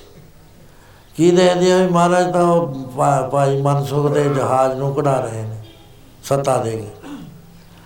ਵਾਪਸ ਚਲੀ ਗਈ, ਕਹਿੰਦੇ ਤੂੰ ਆਈ ਲਿਆਈ ਨਹੀਂ। ਕਹਿੰਦੀ ਮਾਤਾ ਜੀ, ਉਹ ਤਾਂ ਮਨਸੁਖ ਦਾ ਜਹਾਜ਼ ਲੰਕਾ ਕੋਲ ਕੱਢ ਰਹੇ ਨੇ। ਮੈਂ ਤਾਂ ਨਹੀਂ ਜਗਾਇਆ ਕਹਿੰਦੇ ਤੁਸੀਂ ਵੀ ਇਹ ਗੱਲਾਂ ਕਰਨ ਲੱਗ ਗਿਆ ਘਰ ਦੇ ਨੌਕਰ ਚਾਕਰ ਵੀ ਇਹ ਲੱਗੇ ਮਖੌਲ ਕਰਨ। ਮਾਤਾ ਜੀ ਨਾਰਾਜ਼ ਹੋ ਆਪ ਗਈ ਜਾ ਕੇ ਮਹਾਰਾਜ ਨੂੰ ਕਰ ਲਿਆ ਜਿਹਨੂੰ ਅਸੀਂ ਕਹਿੰਦੇ ਨਾ ਸੌਣਾ ਸੰਤ ਨਹੀਂ ਸੌਂਦੇ ਹੁੰਦੇ। ਇੱਕ ਵਾਰੀ ਮੈਂ ਮਹਾਰਾਜ ਤੇ ਸਵਾਲ ਕਰਿਆ ਮੈਂ ਕਿਹਾ, ਮਹਾਰਾਜ ਤੁਸੀਂ ਰਾਤ ਨੂੰ ਸੌਂ ਜਾਂਦੇ ਹੋ? ਕਹਿੰਦੇ ਨਹੀਂ। ਵਾਹ, ਕੀ ਕਰਦੇ ਹੋ? ਕਹਿੰਦੇ ਅਸੀਂ ਨਾ ਜਿੱਥੇ ਜਿੱਥੇ ਸਾਨੂੰ ਕੋਈ ਯਾਦ ਕਰਦਾ ਸੀ, ਉੱਥੇ ਜਾਂਦੇ ਹਾਂ। ਮਾ ਸਰੀਰ, ਕਹਿੰਦੇ ਸਰੀਰ ਚੋਂ ਨਿਕਲ ਜਾਂਦਾ ਤੇ ਇੱਕ ਸਿਲਵਰ ਕੋਡ ਹੁੰਦੀ ਹੈ, ਉਹਦੇ ਨਾਲ ਕਹਿੰਦੇ ਜ- ਸਰੀਰ ਤਾਂ ਰਹਿੰਦਾ, ਜਿਉਂਦਾ, ਆਪ ਨਿਕਲ ਜਾਈਦਾ। ਕੋਈ ਕਿਤੇ ਬੈਠਾ, ਕੋਈ ਕਿਤੇ ਬੈਠਾ, ਕਿਸੇ ਨੂੰ ਸੁਪਨੇ 'ਚ ਦਰਸ਼ਨ ਦੇਣੇ, ਕਿਸੇ ਦਾ ਕੰਮ ਕਰਨਾ ਹੈ ਇਸ ਤਰ੍ਹਾਂ ਨਾਲ ਕਹਿੰਦੇ ਫਿਰ ਇਹ ਕਿਰਿਆ ਚੱਲਦੀ ਰਹਿੰਦੀ ਹੁੰਦੀ ਹੈ। ਸੋ ਜਿਹੜਾ ਅਸੀਂ ਕਹਿੰਦੇ ਹੁਣ ਗੁਰੂ ਨਾਨਕ ਸਾਹਿਬ ਉਹ ਕਹਿੰਦੀ ਹੈ ਸੁੱਤੇ ਨੇ, ਗੁਰੂ ਨਾਨਕ ਸਾਹਿਬ ਉੱਥੇ ਗਏ ਹੋਏ ਨੇ, ਜਹਾਜ਼ ਕੱਢ ਰਹੇ ਨੇ, ਉਹਦਾ। ਸੋ ਇਸ ਤਰ੍ਹਾਂ ਦੇ ਨਾਲ ਸਾਧ ਸੰਗਤ ਜੀ, ਗੁਰੂ ਹਰ ਵਕਤ ਸਿੱਖ ਦੀ ਰਾਖੀ ਕਰਦਾ ਹੈ। ਜਿਸ ਵਾਰ ਇਹਨੂੰ ਪਾਣੀ ਨਾ ਨਾ ਪਿਲਾਇਆ, ਉਸ ਵੇਲੇ ਗੁਰੂ ਮਹਾਰਾਜ ਪੌਂਡੇ ਸਾਹਿਬ ਸੀ ਉੱਥੇ ਬੈਠੇ ਹੀ ਨਾਰਾਜ਼ ਹੋ ਗਏ। ਵੀ ਦੋ ਘਟਾ ਮੂਰਖ ਨੇ ਪਾਣੀ ਨਾ ਪਿਲਾਇਆ ਮੇਰੇ ਗੁਰਸਿੱਖ ਨੂੰ। ਉਹ ਪੀੜਾ ਪਹੁੰਚ ਗਈ। ਕਟ ਕਟ ਕੇ ਅੰਤਰ ਕੀ ਜਾਨਤ ਭਲੇ ਬੁਰੇਗੀ ਪੀਰ ਬਿਸ਼ਾਨ ਚਿੱਟੀ ਦੇ ਕੁੰਜ ਰਸੂਲਾ ਸਭ ਪਰ ਕਿਰਪਾ, ਦ੍ਰਿਸ਼ਟ ਕਰ ਫੁੱਲਾ। ਪੀੜਾ ਪਛਾਣਦਾ ਹੈ ਆਪਣੇ ਗੁਰਸਿੱਖ ਦੀ।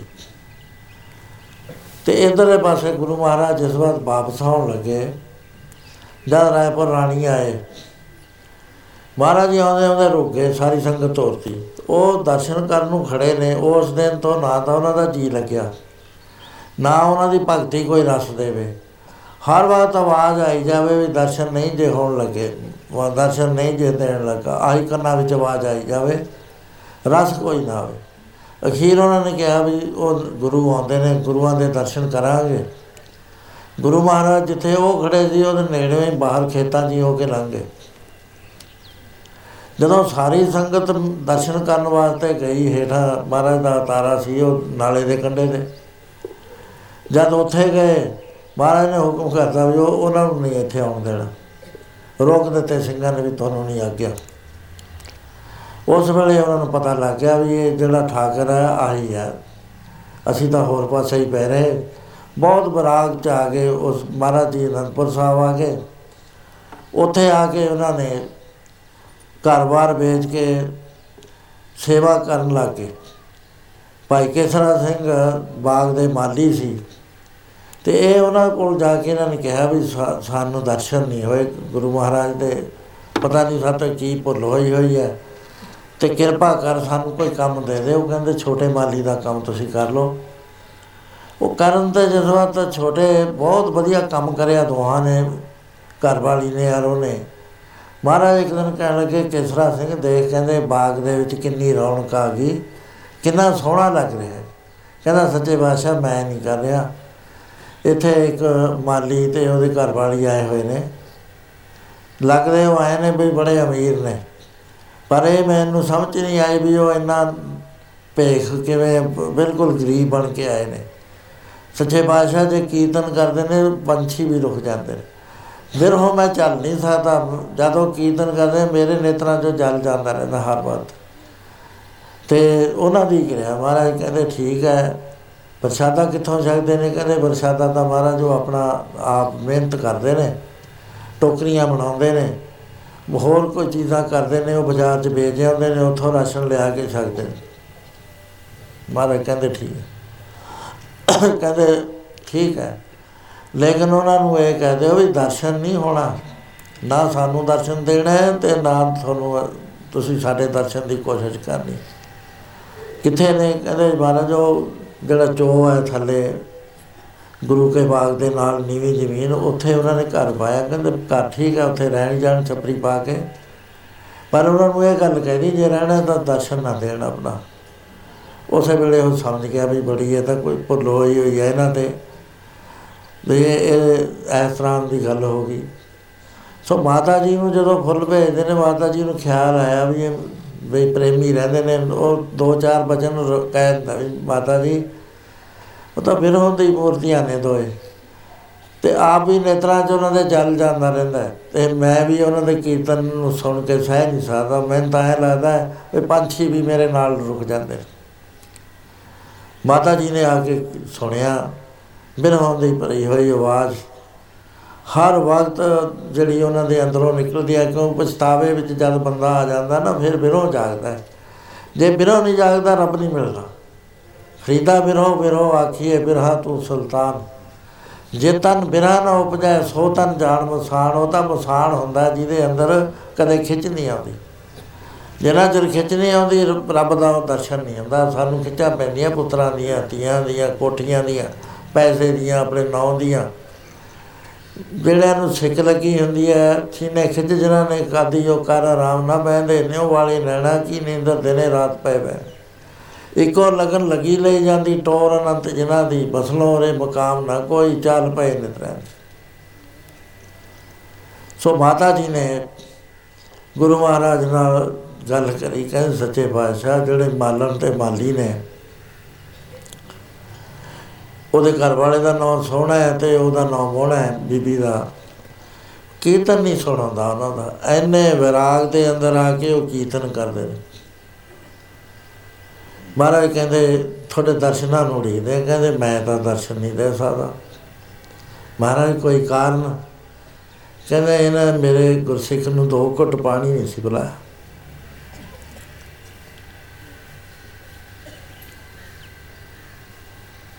ਉਹ ਪਾਣੀ ਪਾਣੀ ਕਰਦਾ ਹੋਇਆ ਚੜਾਈ ਕਰ ਗਿਆ। ਪੱਥਰਾਂ ਨੂੰ ਬੋਝਦੇ ਸੀ, ਪੱਥਰ ਦਿਲ ਹੋਇਆ ਹੋਇਆ ਸੀ। ਸੋ ਉਹਦੇ ਉਸ ਦੇ ਗੁਰਸਿੱਖ ਦੇ ਮੂੰਹ ਨਿਕਲ ਗਿਆ ਵੀ ਦਰਸ਼ਨ ਨਹੀਂ ਜੇ ਦੇਣ ਲੱਗਾ। ਹੁਣ ਐਸੇ ਪਿਆਰੇ ਗੁਰਸਿੱਖ ਦੇ ਬਚਨ ਨੂੰ ਜੋ ਉਹਨੇ ਬਚਨ ਕਰ ਦਿੱਤਾ ਉਹ ਮੇਰੀ ਤਾਕਤ ਤੋਂ ਬਾਹਰ ਹੈ, ਮੈਂ ਉਹਨੂੰ ਬਦਲ ਨਹੀਂ ਸਕਦਾ। ਮੇਰੀ ਮੰਨੀ ਹੋਈ ਭਗਤ ਛਡਾਉਣ, ਭਗਤਾਂ ਦੀ ਬਲੀਨਾ ਛੁੱਟਦੀ ਮੰਨੀ ਹੋਈ ਭਗਤ ਛਡਾਉਣ, ਭਗਤਾਂ ਦੀ ਬਲੀਨਾ ਛੁੱਟਦੀ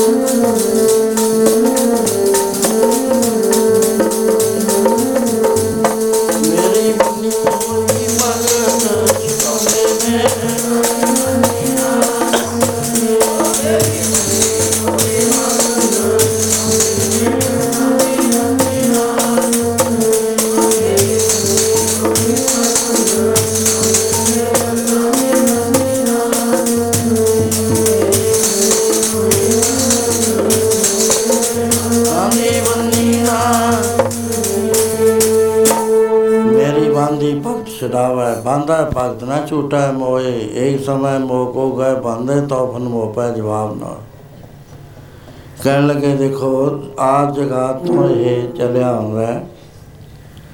ਕ੍ਰਿਸ਼ਨ ਮਹਾਰਾਜ ਨੇ ਦਰਵਾਸੇ ਦਾ ਬਚਨ ਨਹੀਂ ਸੀ ਕਰਿਆ, ਕਿਉਂਕਿ ਦਰਵਾਸਾ ਨੇ ਕਹਿਤਾ ਵੀ ਤੇਰੇ ਪੇਟ ਚੋਂ ਹੋਏਗਾ ਪੈਦਾ ਜਿਹੜਾ ਤੁਹਾਡੀ ਕੁਲ ਦਾ ਨਾਸ਼ ਕਰੇਗਾ। ਕੁਲ ਦਾ ਨਾਸ਼ ਕਰਾ ਲਿਆ, ਲੇਕਿਨ ਉਹ ਆਪਣੇ ਪਿਆਰੇ ਦਾ ਬਚਨ ਨਹੀਂ ਮੋੜਿਆ। ਗੁਰੂ ਪੰਜਵੇਂ ਪਾਤਸ਼ਾਹ ਮਹਾਰਾਜ ਜੀ ਨੇ ਬੁੱਧੂ ਨੂੰ ਕਿਹਾ ਕਿ ਬੁੱਧੂ ਤੂੰ ਸੰਗਤ ਤੋਂ ਅਰਦਾਸ ਕਰਾ, ਤੇਰਾ ਆਵਾ ਚੱਲੇਗਾ।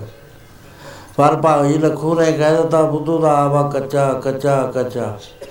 ਗੁਰੂ ਪੰਜਵੇਂ ਪਾਤਸ਼ਾਹ ਕੋ ਆਇਆ, ਬਥੇਰਾ ਉਹਨੇ ਬੇਨਤੀਆਂ ਕਰੀਆਂ। ਮੈਂ ਮਰ ਗਿਆ ਮਹਾਰਾਜ, ਮੇਰਾ ਸਾਰਾ ਤਨ ਲੱਗ ਗਿਆ। ਮੈਂ ਤੁਹਾਡੀ ਆਸ ਦੇ ਉੱਤੇ ਸਭ ਕੁਝ ਖਰਚ ਕਰ ਬੈਠ।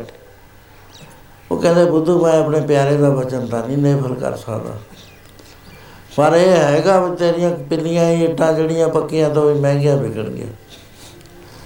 ਸੋ ਇਸ ਤਰ੍ਹਾਂ ਗੁਰੂ ਨੌਵੇਂ ਪਾਤਸ਼ਾਹ ਵੇਲੇ ਜਿਹੜਾ ਉਹਨਾਂ ਦਾ ਚੌਰ ਬਰਦਾਰ ਸੀ, ਸੋਭਾ ਰਾਮ। ਪ੍ਰਸ਼ਾਦ ਵਰਤਾ ਰਿਹਾ ਸੀ। ਭਾਈ ਧੰਨਾ ਜੋ ਵੀਤਰਾਗ ਅਵਸਥਾ ਦਾ ਵੀਤਰਾਗ ਅਪੇਦ ਅਵਸਥਾ ਤੇ ਇੱਕੋ ਹੀ ਗੱਲ ਹੋਇਆ ਕਰਦੇ ਅਪੇਦ ਹੈ ਜਿਹੜਾ ਹਰ ਵਕਤ ਗੁਰੂ ਚ ਰਹੇ। ਗੁਰੂ ਉਹਦੇ ਵਿੱਚ ਰਹਿੰਦਾ, ਉਹ ਗੁਰੂ ਚ ਰਹਿੰਦਾ। ਦੋਏ ਇੱਕ ਦੂਏ ਨਾਲ ਮਿਲ ਕੇ ਚ- ਮਿਲੇ ਰਹਿੰਦੇ ਨੇ। ਉਹ ਭੇਦ ਅਵਸਥਾ ਦੇ ਵਿੱਚ ਗੁਰੂ ਦਾ ਹੀ ਵਚਨ ਹੁੰਦਾ ਉਹਦੇ। ਤੇ ਉਹ ਜਿਸ ਵਾਰ ਦਸਵੰਦ ਲੈ ਕੇ ਆਇਆ, ਉਹਨੇ ਕਿਹਾ ਵੀ ਦੇਗ ਵਰਦੀ ਹੈ, ਅਰਦਾਸ ਹੋਈ ਹੋਈ ਹੈ, ਗੁਰੂ ਦਾ ਮੈਂ ਸੀਤ ਪ੍ਰਸ਼ਾਦ ਮਿਲ ਜਾਵੇ। ਉਹ ਆ ਕੇ ਬੈਠ ਗਿਆ, ਧੂੜ ਪਈ ਹੋਈ ਸੀ। ਇਹ ਪ੍ਰਸ਼ਾਦ ਬਣਦਾ ਸੀ, ਉਹਨੇ ਐ ਹੱਥ ਕਰੇ, ਇਹ ਇਧਰਲੇ ਪਾਸੇ ਹੋ ਗਿਆ। ਇਧਰ ਆ ਗਿਆ ਵੀ ਗੱਡੇ ਨੂੰ ਵੀ ਦੇਖਦਾ, ਪ੍ਰਸ਼ਾਦ ਵੀ ਲੈਂਦਾ, ਫੇਰ ਨਾ ਦਿੱਤੇ, ਇਧਰ ਆ ਗਿਆ, ਉਹ ਤੀਸਰੇ ਵਾਰੀ ਉਧਰ ਆ ਗਿਆ। ਜਦੋਂ ਨੇ ਫੇਰ ਹੱਥ ਕੱਢਿਆ, ਕਹਿੰਦਾ ਰਿਛ ਜਿਹਾ ਕਹਿੰਦਾ ਫੇਰ ਜਿੱਧਰ ਜਾਂਦਾ, ਕਹਿੰਦਾ ਮੂਰੇ ਰਿਛ ਜੱਟ ਸਪੂਲ ਛੜਪੇ ਮਾਰਦਾ। ਉੱਥੇ ਕਿਣਕਾ ਗਿਰ ਗਿਆ, ਉਹਨੇ ਇੱਕ ਕਿਣਕਾ ਰਸਨਾ ਨਾਲ ਲਾਇਆ। ਕਹਿੰਦਾ, ਪਿਆਰਿਆ, ਮੈਂ ਤਾਂ ਨਹੀਂ ਰਿਛ ਪਰ ਤੂੰ ਜ਼ਰੂਰ ਬਣੇਗਾ। ਵਚਨ ਕਹਿ ਕੇ ਤੁਰ ਗਿਆ। ਉਸੇ ਵੇਲੇ ਮਨ ਚ ਹੋ ਗਿਆ ਵੀ ਸਿੱਖ ਦਾ ਵਚਨ ਹੈ। ਗੁਰੂ ਰੋਜ਼ ਕਹਿੰਦਾ ਵੀ ਸਿੱਖ ਦਾ ਵਚਨ ਟਲਦਾ ਨਹੀਂ ਹੈ। ਵਚਨ ਬਦਲਦਾ ਨਹੀਂ ਹੈ। ਵੀ ਗੁਰੂ ਮਹਾਰਾਜ ਨੂੰ ਬੇਨਤੀ ਕਰਾਂ ਜੇ ਗੁਰੂ ਨੌਵੇਂ ਪਾਤਸ਼ਾਹ ਕੋ ਬੇਨਤੀ ਕਰੀ ਉਹ ਕਹਿੰਦੇ, ਸੋਭਾ ਰਾਮ, ਚਾਹੇ ਤੂੰ ਚੌਰ ਚੌਰ ਵਰਦਾਰ ਹੈ, ਚੌਰ ਕਰਦਾ, ਪਰ ਤੈਨੂੰ ਸਿੱਖੀ ਦੀ ਸਮਝ ਨਹੀਂ ਆਈ। ਤੂੰ ਫਿੱਕਾ ਬੋਲਿਆ। ਫਿੱਕਾ ਮੂਰਖ ਆਖੀਆ ਤੇ ਫਿੱਕਾ ਜਿਹੜਾ ਦਰਗਾਹ ਤੋਂ ਸੁੱਟਿਆ ਜਾਂਦਾ ਹੈ। ਮਹਾਰਾਜ, ਤੁਸੀਂ ਸਮਰੱਥ ਹੋ। ਕਹਿੰਦੇ, ਤੂੰ ਰਿਸ਼ਤਾ ਬਣੇਗਾ, ਪਿਆਰਿਆ, ਸਿੱਖ ਨੇ ਕਹਿੰਦੇ ਉਹਦਾ ਕਿਹਾ ਹੋਇਆ ਅਸੀਂ ਨਹੀਂ ਬਦਲ ਸਕਦੇ। ਫੇਰ ਗੁਰੂ ਦਸਵੇਂ ਪਾਤਸ਼ਾਹ ਵੇਲੇ ਉਹ ਰਿਛ ਬਣਿਆ ਹੋਇਆ। ਮਹਾਰਾਜ ਨੇ ਉਹ ਮਦਾਰੀ ਨੂੰ ਹਾਕ ਮਾਰ ਕੇ ਕਿਹਾ ਵੀ ਸਾਨੂੰ ਅਦਖਾਤ ਮਾਸਾ ਜਿਹੜੇ ਮਸੰਦ ਸੀ, ਗੁਰੂ ਸਾਹਿਬ ਕੁਛ ਹੋਰ ਵਾਸਤਾ ਸੀ 12 ਸਾਲ ਦੀ ਉਮਰ ਸੀ। ਉਹ ਕਹਿੰਦੇ ਲੈ ਬਾਲਕਾਂ ਦੀ ਗੱਲ ਕਰਦਾ। ਉਹ ਜਦ ਸਾਰੇ ਹੱਸਣ ਲੱਗੇ, ਭਾਈ ਕੀਰਤੀਆ ਚੌਰ ਬਰਦਾਰ ਸੀ, ਉਹ ਹੱਸਿਆ, ਮਹਾਰਾਜ ਕਹਿੰਦੇ, ਤੂੰ ਨਾ ਹੱਸ। ਕਹਿੰਦਾ, ਮਹਾਰਾਜ, ਮੈਨੂੰ ਕੀ ਬੰਦਸ਼ ਹੈ? ਕਹਿੰਦਾ, ਤੇਰਾ ਪਿਓ ਹੈ। ਤੂੰ ਨਾ ਬਾਕੀ ਨੂੰ ਹੱਸ ਲੈਣ ਦੇ। ਉਹਨੇ ਚੌਰ ਰੱਖਤਾ ਮਹਾਰਾਜ ਦੇ ਚਰਨਾਂ 'ਚ। ਕਹਿੰਦਾ, ਮਹਾਰਾਜ, ਮੇਰਾ ਪਿਤਾ ਰਿਛ ਬਣ ਗਿਆ ਤੇ ਮੈਂ ਬਾਂਦਰ ਬਣ ਜੂ ਕਹਿੰਦੇ, ਬਿਨਾ ਵਿਚਾਰੇ ਨਹੀਂ ਗੱਲਾਂ ਕਰੀਆਂ ਹੁੰਦੀਆਂ। ਆਪਣੇ ਪਿਓ ਨੂੰ ਪੁੱਛੀ। ਉਹਦੇ ਬਾਅਦ ਮਹਾਰਾਜ ਨੇ ਮੁੱਲ ਲੈ ਲਿਆ, ਸੀਤ ਪ੍ਰਸ਼ਾਦ ਪਾਇਆ, ਉਹ ਮਰ ਗਿਆ ਉਹਦੀ ਰੂਹ। ਕਹਿੰਦੇ, ਦੱਸ ਜਾ ਆਪਣੇ ਪੁੱਤਰ ਨੂੰ। ਹੈਰਾਨ ਹੋ ਗਿਆ, ਕਹਿੰਦਾ, ਪਿਤਾ ਜੀ, ਤੁਸੀਂ ਗੁਰੂ ਨਾਮ ਨੌਵੇਂ ਪਾਤਸ਼ਾਹ ਦੇ ਚੌਰ ਬਰਦਾਰ ਆ ਕਦੀ ਤੁਹਾਨੂੰ ਪ੍ਰਾਪਤ ਹੋਈ? ਕਹਿੰਦੇ, ਪੁੱਤਰ ਨੇ ਤੇ ਬੁੱਲ ਹੋ ਗਈ। ਮੈਂ ਵਰਮ ਗਿਆਨੀ ਮਹਾਪੁਰਸ਼ ਨੂੰ ਕਹਿ ਬੈਠਿਆ, ਰਿਛ ਜਾ ਉਹ ਕਹਿੰਦੇ, ਰਿਛ, ਮੈਂ ਤਾਂ ਨਹੀਂ ਹੈਗਾ, ਪਰ ਤੂੰ ਜ਼ਰੂਰ ਬਣੇਗਾ। ਕਹਿੰਦੇ, ਤੁਸੀਂ ਫਿਰ ਉੱਥੇ ਬੇਨਤੀ ਕਰਨੀ ਸੀ। ਕਹਿੰਦਾ, ਮੈਂ ਬਥੇਰੀਆਂ ਬੇਨਤੀਆਂ ਕਰੀਆਂ ਨਵੇਂ ਪਾਤਸ਼ਾਹ ਨੂੰ। ਉਹ ਕਹਿੰਦੇ, ਰਿਛ ਤਾਂ ਬਣੇਗਾ। ਦਸਵੇਂ ਜਾਮੇ ਤੇ ਅਸੀਂ ਤੈਨੂੰ ਫ੍ਰੀ ਕਰਾ ਦਾਂਗੇ ਬਚਨ ਤੋਂ। ਸੋ ਬਚਨ ਨਹੀਂ ਟਲਦਾ। ਮਾਤਾ ਜੀ ਨੂੰ ਕਹਿਣ ਲੱਗੇ ਵੀ ਦੇਖੋ, ਖਿੱਚ ਮੈਨੂੰ ਵੀ ਪੈਂਦੀ ਹੈ। ਉਹ ਸਿੱਖ ਵੀ ਮੇਰੇ ਸਾਹਮਣੇ ਹੈ ਜਿਹਨੂੰ ਦੋ ਘੁੱਟ ਪਾਣੀ ਨਹੀਂ ਪਿਲਾਇਆ। ਉਹਦਾ ਵਚਨ ਮੈਂ ਬਦ- ਬਦਲ ਨਹੀਂ ਸਕਦਾ। ਮਹਾਰਾਜ, ਕੋਈ ਤਰੀਕਾ, ਕਹਿੰਦੇ ਤੁਸੀਂ ਇਹਨਾਂ ਨੂੰ ਪਹਿਲਾਂ ਜਿਉਂਦੇ ਕਰੋ। ਜਦ ਇਹ ਜੀਵਨ ਪ੍ਰਾਪਤ ਕਰਕੇ ਸੰਸਾਰ ਵੱਲੋਂ ਮਰ ਜਾਣਗੇ, ਆਤਮ ਮੰਡਲ 'ਚ ਜਿਉ ਜਾਣਗੇ, ਮੌਤ ਦੇ ਆਰ-ਪਾਰ ਹੋ ਜਾਣਗੇ, ਉਸ ਵੇਲੇ ਮੈਂ ਵਚਨ ਬਦਲਣ ਦੀ ਸਮਰੱਥਾ ਰੱਖਦਾ ਪਹਿਲਾਂ ਨਹੀਂ ਮੈਂ ਕਰ ਸਕਦਾ। ਜਾਓ, ਤੁਸੀਂ ਉਹਨਾਂ ਨੂੰ ਨਾਮ ਜਪਣ ਦੀ ਜੁਗਤੀ ਦੱਸੋ। ਉਸ ਵੇਲੇ ਮਾਤਾ ਜੀ ਨੇ, ਕਿਉਂਕਿ ਗੁਰਸਿੱਖ ਗੁਰੂ ਘਰ ਦੇ ਅੰਦਰ ਜਨ ਨਾਨਕ ਤੂੜ ਮੰਗੇ, ਤਿਸ ਗੁਰ ਸਿੱਖੀ ਜੋ ਆਪ ਜਪੇ, ਆਪਣਾ ਨਾਮ ਜਪਾਵੇ। ਇਜਾਜ਼ਤ ਹੈ ਨਾਮ ਜਪਾਉਣ ਦੀ। ਮਾਤਾ ਜੀ ਨੇ ਜਾ ਕੇ ਜੁਗਤੀ ਦੱਸੀ ਤੇ ਨਾਲ ਹੀ ਉਹਨਾਂ ਨੂੰ ਕਿਹਾ ਕਿ ਪਿਆਰਿਓ, ਪਰਮੇਸ਼ਰ ਸਾਰਿਆਂ ਦੇ ਅੰਦਰ ਅਮਰਤ ਰੂਪ ਹੋ ਕੇ ਵਸ ਰਿਹਾ।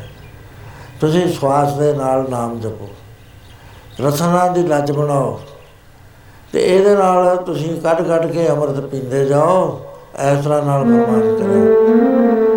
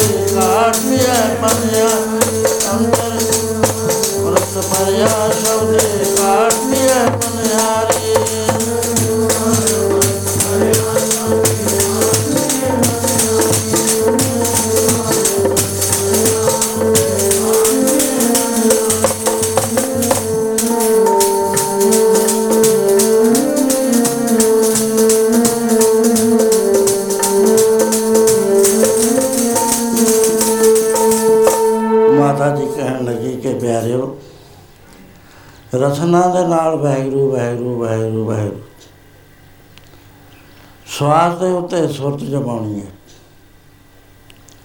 ਇਹਦੇ ਉੱਤੇ ਨਾਮ ਨੂੰ ਲੋਡ ਕਰਨਾ ਹੈ। ਨਾਮ ਨੂੰ ਲੋਡ ਕਰਕੇ ਹੌਲੀ ਹੌਲੀ ਧੁਨ ਬਣਾਉਣੀ ਹੈ। ਧੁਨ ਤੁਹਾਡੀ ਲੱਜ ਬਣ ਜਾਏਗੀ, ਅੰਦਰ ਅੰਮ੍ਰਿਤ ਭਰਿਆ ਪਿਆ ਹੈ। ਸ਼ਬਦ ਦੇ ਨਾਲ ਕੱਢ ਕੇ ਤੁਸੀਂ ਪੀਂਦੇ ਰਹੋ, ਜੁਗਤ ਦੱਸ ਦਿੱਤੀ ਮਾਤਾ ਜੀ ਨੇ। ਰਸਨਾ ਹਰ ਰਸ ਪੀਜੈ, ਅੰਤਰ ਪੀਜੈ ਸਾਤ ਸ਼ਬਦ ਵਿਚਾਰੀ। ਅੰਤਰ ਖੂਟਾ ਅੰਮ੍ਰਿਤ ਭਰਿਆ, ਸ਼ਬਦੇ ਕਾਢ ਪੀਐ, ਬਨਿਆਰੀ ਜਿਵੇਂ ਡੋਲ ਕੱਢ ਕੱਢ ਕੇ ਬੀਬੀ ਪਾਣੀ ਕੱਢਦੀ ਹੈ। ਐ ਤੁਸੀਂ ਅੰਮ- ਅੰਦ- ਅੰਦਰੋਂ ਇਸ ਅੰਮ੍ਰਿਤ ਦੇ ਕੁੰਡ ਤੱਕ ਪਹੁੰਚੋ ਜੁਗਤੀ ਦੱਸ ਦਿੱਤੀ ਇੱਕ ਜੁਗਤੀ ਰਹੇ ਨਹੀਂ ਸਾਧ ਸੰਗ ਦੀ ਬੇਅੰਤ ਜੁਗਤੀਆਂ ਲਗਨ ਸੀ ਪੂਰੀ, ਉਸੇ ਵੇਲੇ ਨਾਮ ਦੇ ਵਿੱਚ ਮਸਤ ਹੋ ਗਏ। ਸੇਵਾ ਕਰਦੇ ਨੇ, ਪਰ ਜਿਉਂ-ਜਿਉਂ ਮਨ ਨਿਰਮਲ ਹੁੰਦਾ ਹੈ ਤੇ ਉਦੋਂ ਵੈਰਾਗ ਵੱਧਦਾ ਤੁਰਿਆ ਜਾ ਰਿਹਾ। ਜਦ ਵੈਰਾਗ ਵੱਧ ਜਾਵੇ, ਮਹਾਰਾਜ ਕਹਿੰਦੇ, ਫਿਰ ਜਿਉਣਾ ਔਖਾ ਹੋ ਜਾਂਦਾ। ਬਿਰੋ ਭਯੰਗਮ ਮਨ ਵਸੇ ਮਨ ਤਨ ਮਾਨੇ ਕੋਈ RAM ਵਿਯੋਗੀ ਨਾ ਜੀਏ ਜੀਏ ਤਾਂ ਬੋਰਾ ਹੋਏ। ਐਸੀ ਅਵਸਥਾ ਹੁੰਦੀ ਹੈ। ਹਰ ਵਕਤ ਉਹਨਾਂ ਦੇ ਅੰਦਰੋਂ ਇਸ ਤਰ੍ਹਾਂ ਦੀਆਂ ਆਵਾਜ਼ਾਂ ਆਉਂਦੀਆਂ ਨੇ। ਗੁਰਾਂ ਦੇ ਦਰਸ਼ਨ ਤਾਈ, ਮੇਰਾ ਮਨ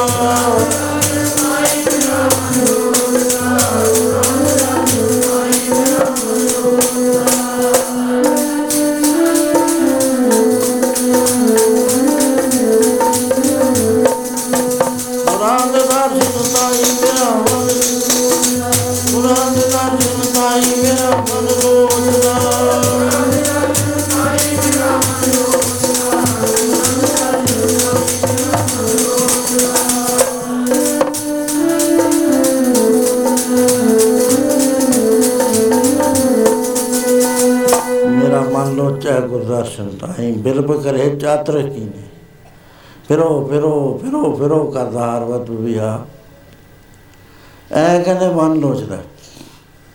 ਹਰ ਵਕਤ ਫਿਰੋ ਚ ਰਹਿੰਦੇ ਨੇ, ਨੇਤਰਾ ਜੋ ਜਲ ਜਾਂਦਾ, ਹੱਥ ਨਾਲ ਕੰਮ ਕਰਦੇ ਨੇ।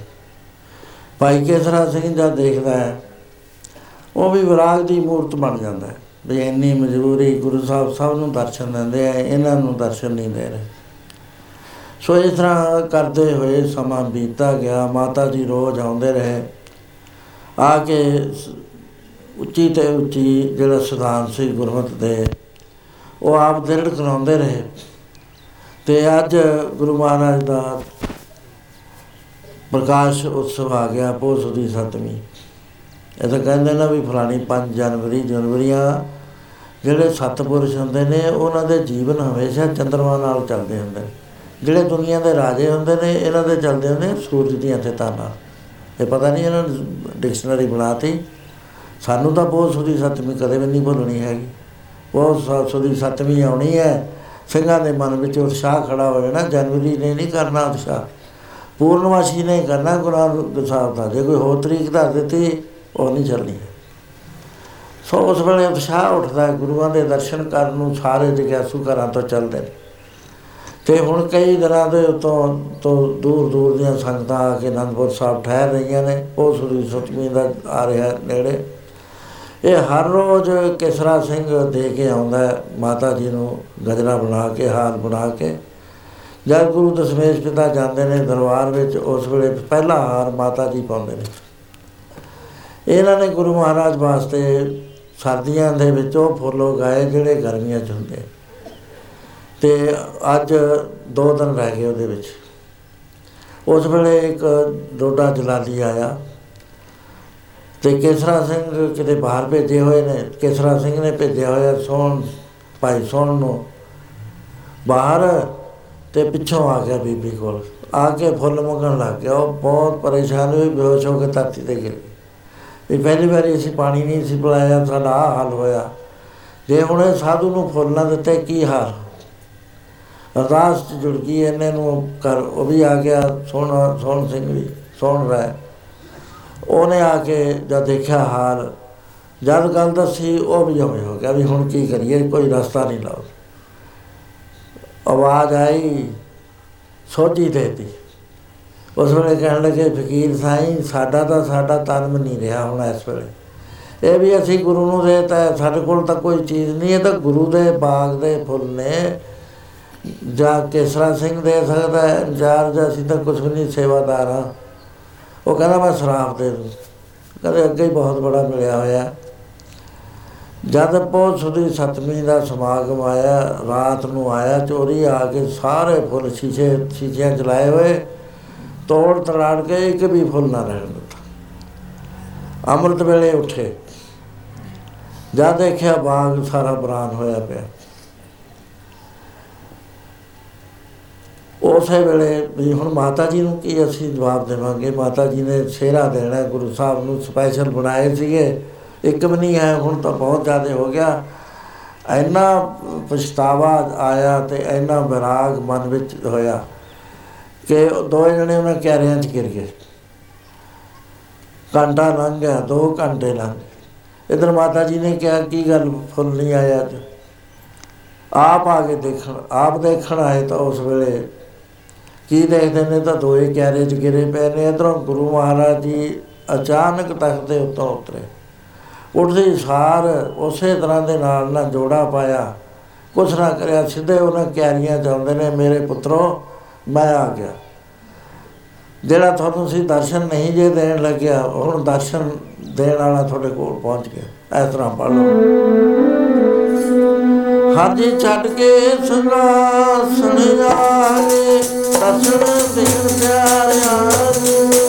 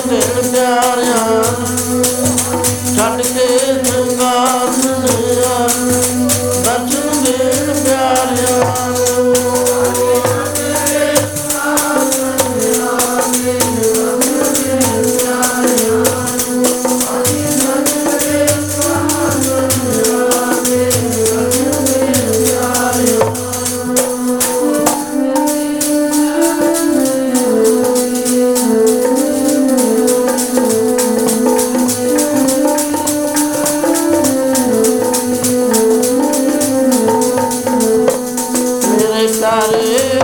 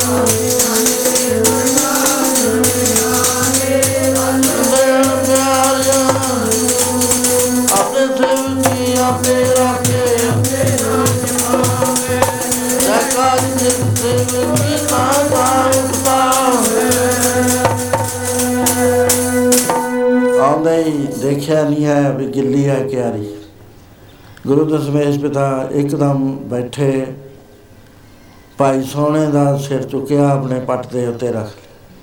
ਮਾਤਾ ਜੀ ਵੀ ਉਸੇ ਵੇਲੇ ਆ ਕੇ ਬੈਠ ਕੇ ਉਹਨਾਂ ਨੇ ਬੀਬੀ ਦਾ ਸਿਰ ਚੁੱਕਿਆ, ਪੱਟ ਤੇ ਰੱਖ ਲਿਆ। ਬੇਟੇ, ਉਹ ਦਰਸ਼ਨ ਕਰੋ।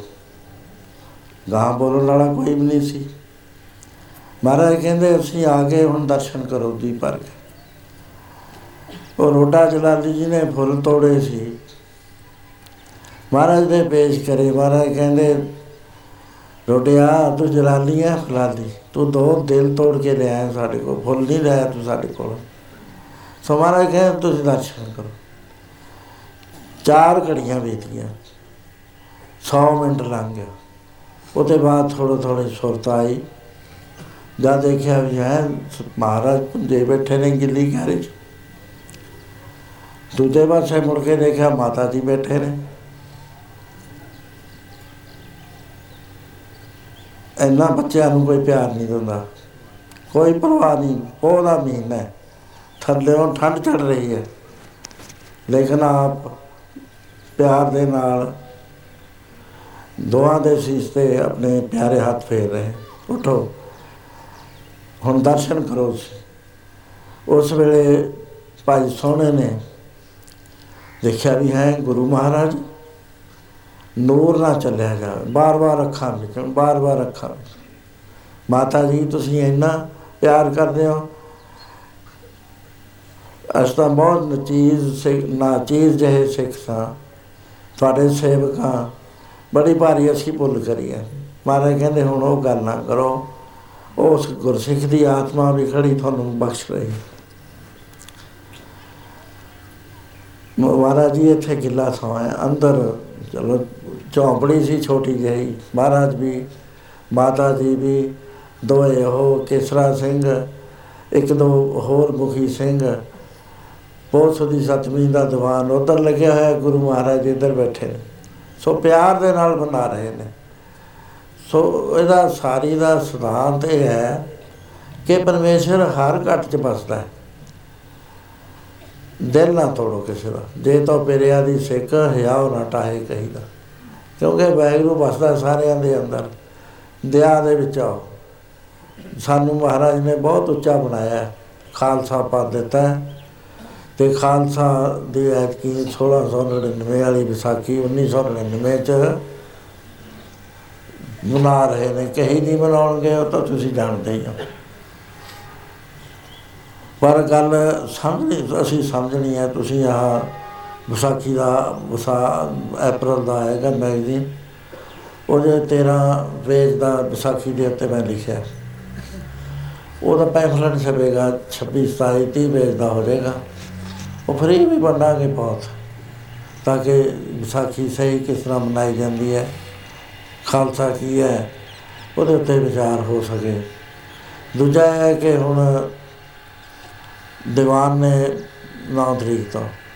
ਬਹਿਰਾਮ ਜਾਇਆ ਕਰਨਾ ਤੇ ਸ਼ਾਮ ਨੂੰ ਇਸ ਵੇਲੇ ਸਮਾਪਤ ਹੋਇਆ ਕਰੇਗਾ। ਪੰਜ ਦੀਵਾਨ ਨੇ 9 10 11 12 13 14 ਦਾ ਫੇਰ ਐਤਵਾਰ ਹੈ ਉਦੋਂ ਹੈਗੀ ਸੰਗਰਾਂਦ ਉੱਥੇ ਹੀ ਹੈ। ਹਾਂ ਦੁਬਾਰਾ ਸਾਹਿਬ ਹੋਏਗਾ। ਇੱਥੇ ਨਹੀਂ ਅਗਲੇ ਐਤਵਾਰ ਨੂੰ ਆਪਾਂ ਇਕੱਠੇ ਹੋਣਾ ਉੱਥੇ ਹੋਣਾ। ਸੋ ਹੁਣ ਉੱਥੇ ਕਾਰ ਸੇਵਾ ਚੱਲ ਰਹੀ ਹੈ। ਕੋਈ ਤਕਰੀਬਨ 7 ਫੁੱਟ ਪਰਤ ਪੈਣੀ ਸੀ ਉਰਲੇ ਪਾਸੇ 7 ਫੁੱਟ ਉੱਚੀ 180 ਫੁੱਟ ਲੰਮੀ 180 ਫੁੱਟ ਦਾ ਸਕੁਅਰ ਹੈ ਜਿਹੜਾ ਪਰਤ ਨਾ ਭਰਨਾ ਉੱਥੇ ਲੱਗੀਆਂ ਹੋਈਆਂ ਮਸ਼ੀਨਾਂ, ਟਰੈਕਟਰ ਲੱਗੇ ਹੋਏ ਨੇ 40 50 ਜਾਏ ਹੋਏ ਨੇ 40 ਰੋਜ਼ ਆਉਂਦੇ ਨੇ 30 40 ਤੇ ਉਹ ਭਰਤ ਪੈ ਜਾਏਗਾ ਤੇ ਬੁਨਿਆਦਾਂ ਢਾਗੀਆਂ ਜਾਣਗੀਆਂ, ਹੁਣ ਉੱਤੇ ਗੁਰਦੁਆਰਾ ਸਾਹਿਬ ਫਿਰ ਸ਼ੁਰੂ ਹੋ ਜਾਏਗਾ। ਸੋ ਜਿਹੜੇ ਪ੍ਰੇਮੀ ਜਾ ਸਕਦੇ ਨੇ, ਚਲੇ ਜਾਇਆ ਕਰੋ, ਸੇਵਾ ਬਾਰ-ਬਾਰ ਹੱਥ ਨਹੀਂ ਆਉਂਦੀ। ਜ਼ਿੰਦਗੀ ਇੱਕੋ ਵਾਰੀ ਕੋਈ ਗੁਰਦੁਆਰਾ ਬਣਦਾ ਫਿਰ ਦੁਬਾਰਾ ਤਾਂ ਉਹਨੇ ਨਹੀਂ ਬਣਨਾ। ਸੋ ਇਸ ਕਰਕੇ ਸੇਵਾ ਨਾਲ ਵੀ ਆਪਣੇ ਹੱਥ ਪੈਰ ਸਫਲ ਹੋ ਜਾਣ। ਹੁਣ ਸਾਰਾ ਬਾਕੀ ਦਾ ਪ੍ਰੋਗਰਾਮ ਸੁਣੋ। ਤੇ ਇੱਥੇ ਮੈਂ ਫਤਿਹ ਬੁਲਾਉਣਾ ਵਾਹਿਗੁਰੂ ਜੀ ਕਾ ਖਾਲਸਾ, ਵਾਹਿਗੁਰੂ ਜੀ ਕੀ ਫਤਿਹ।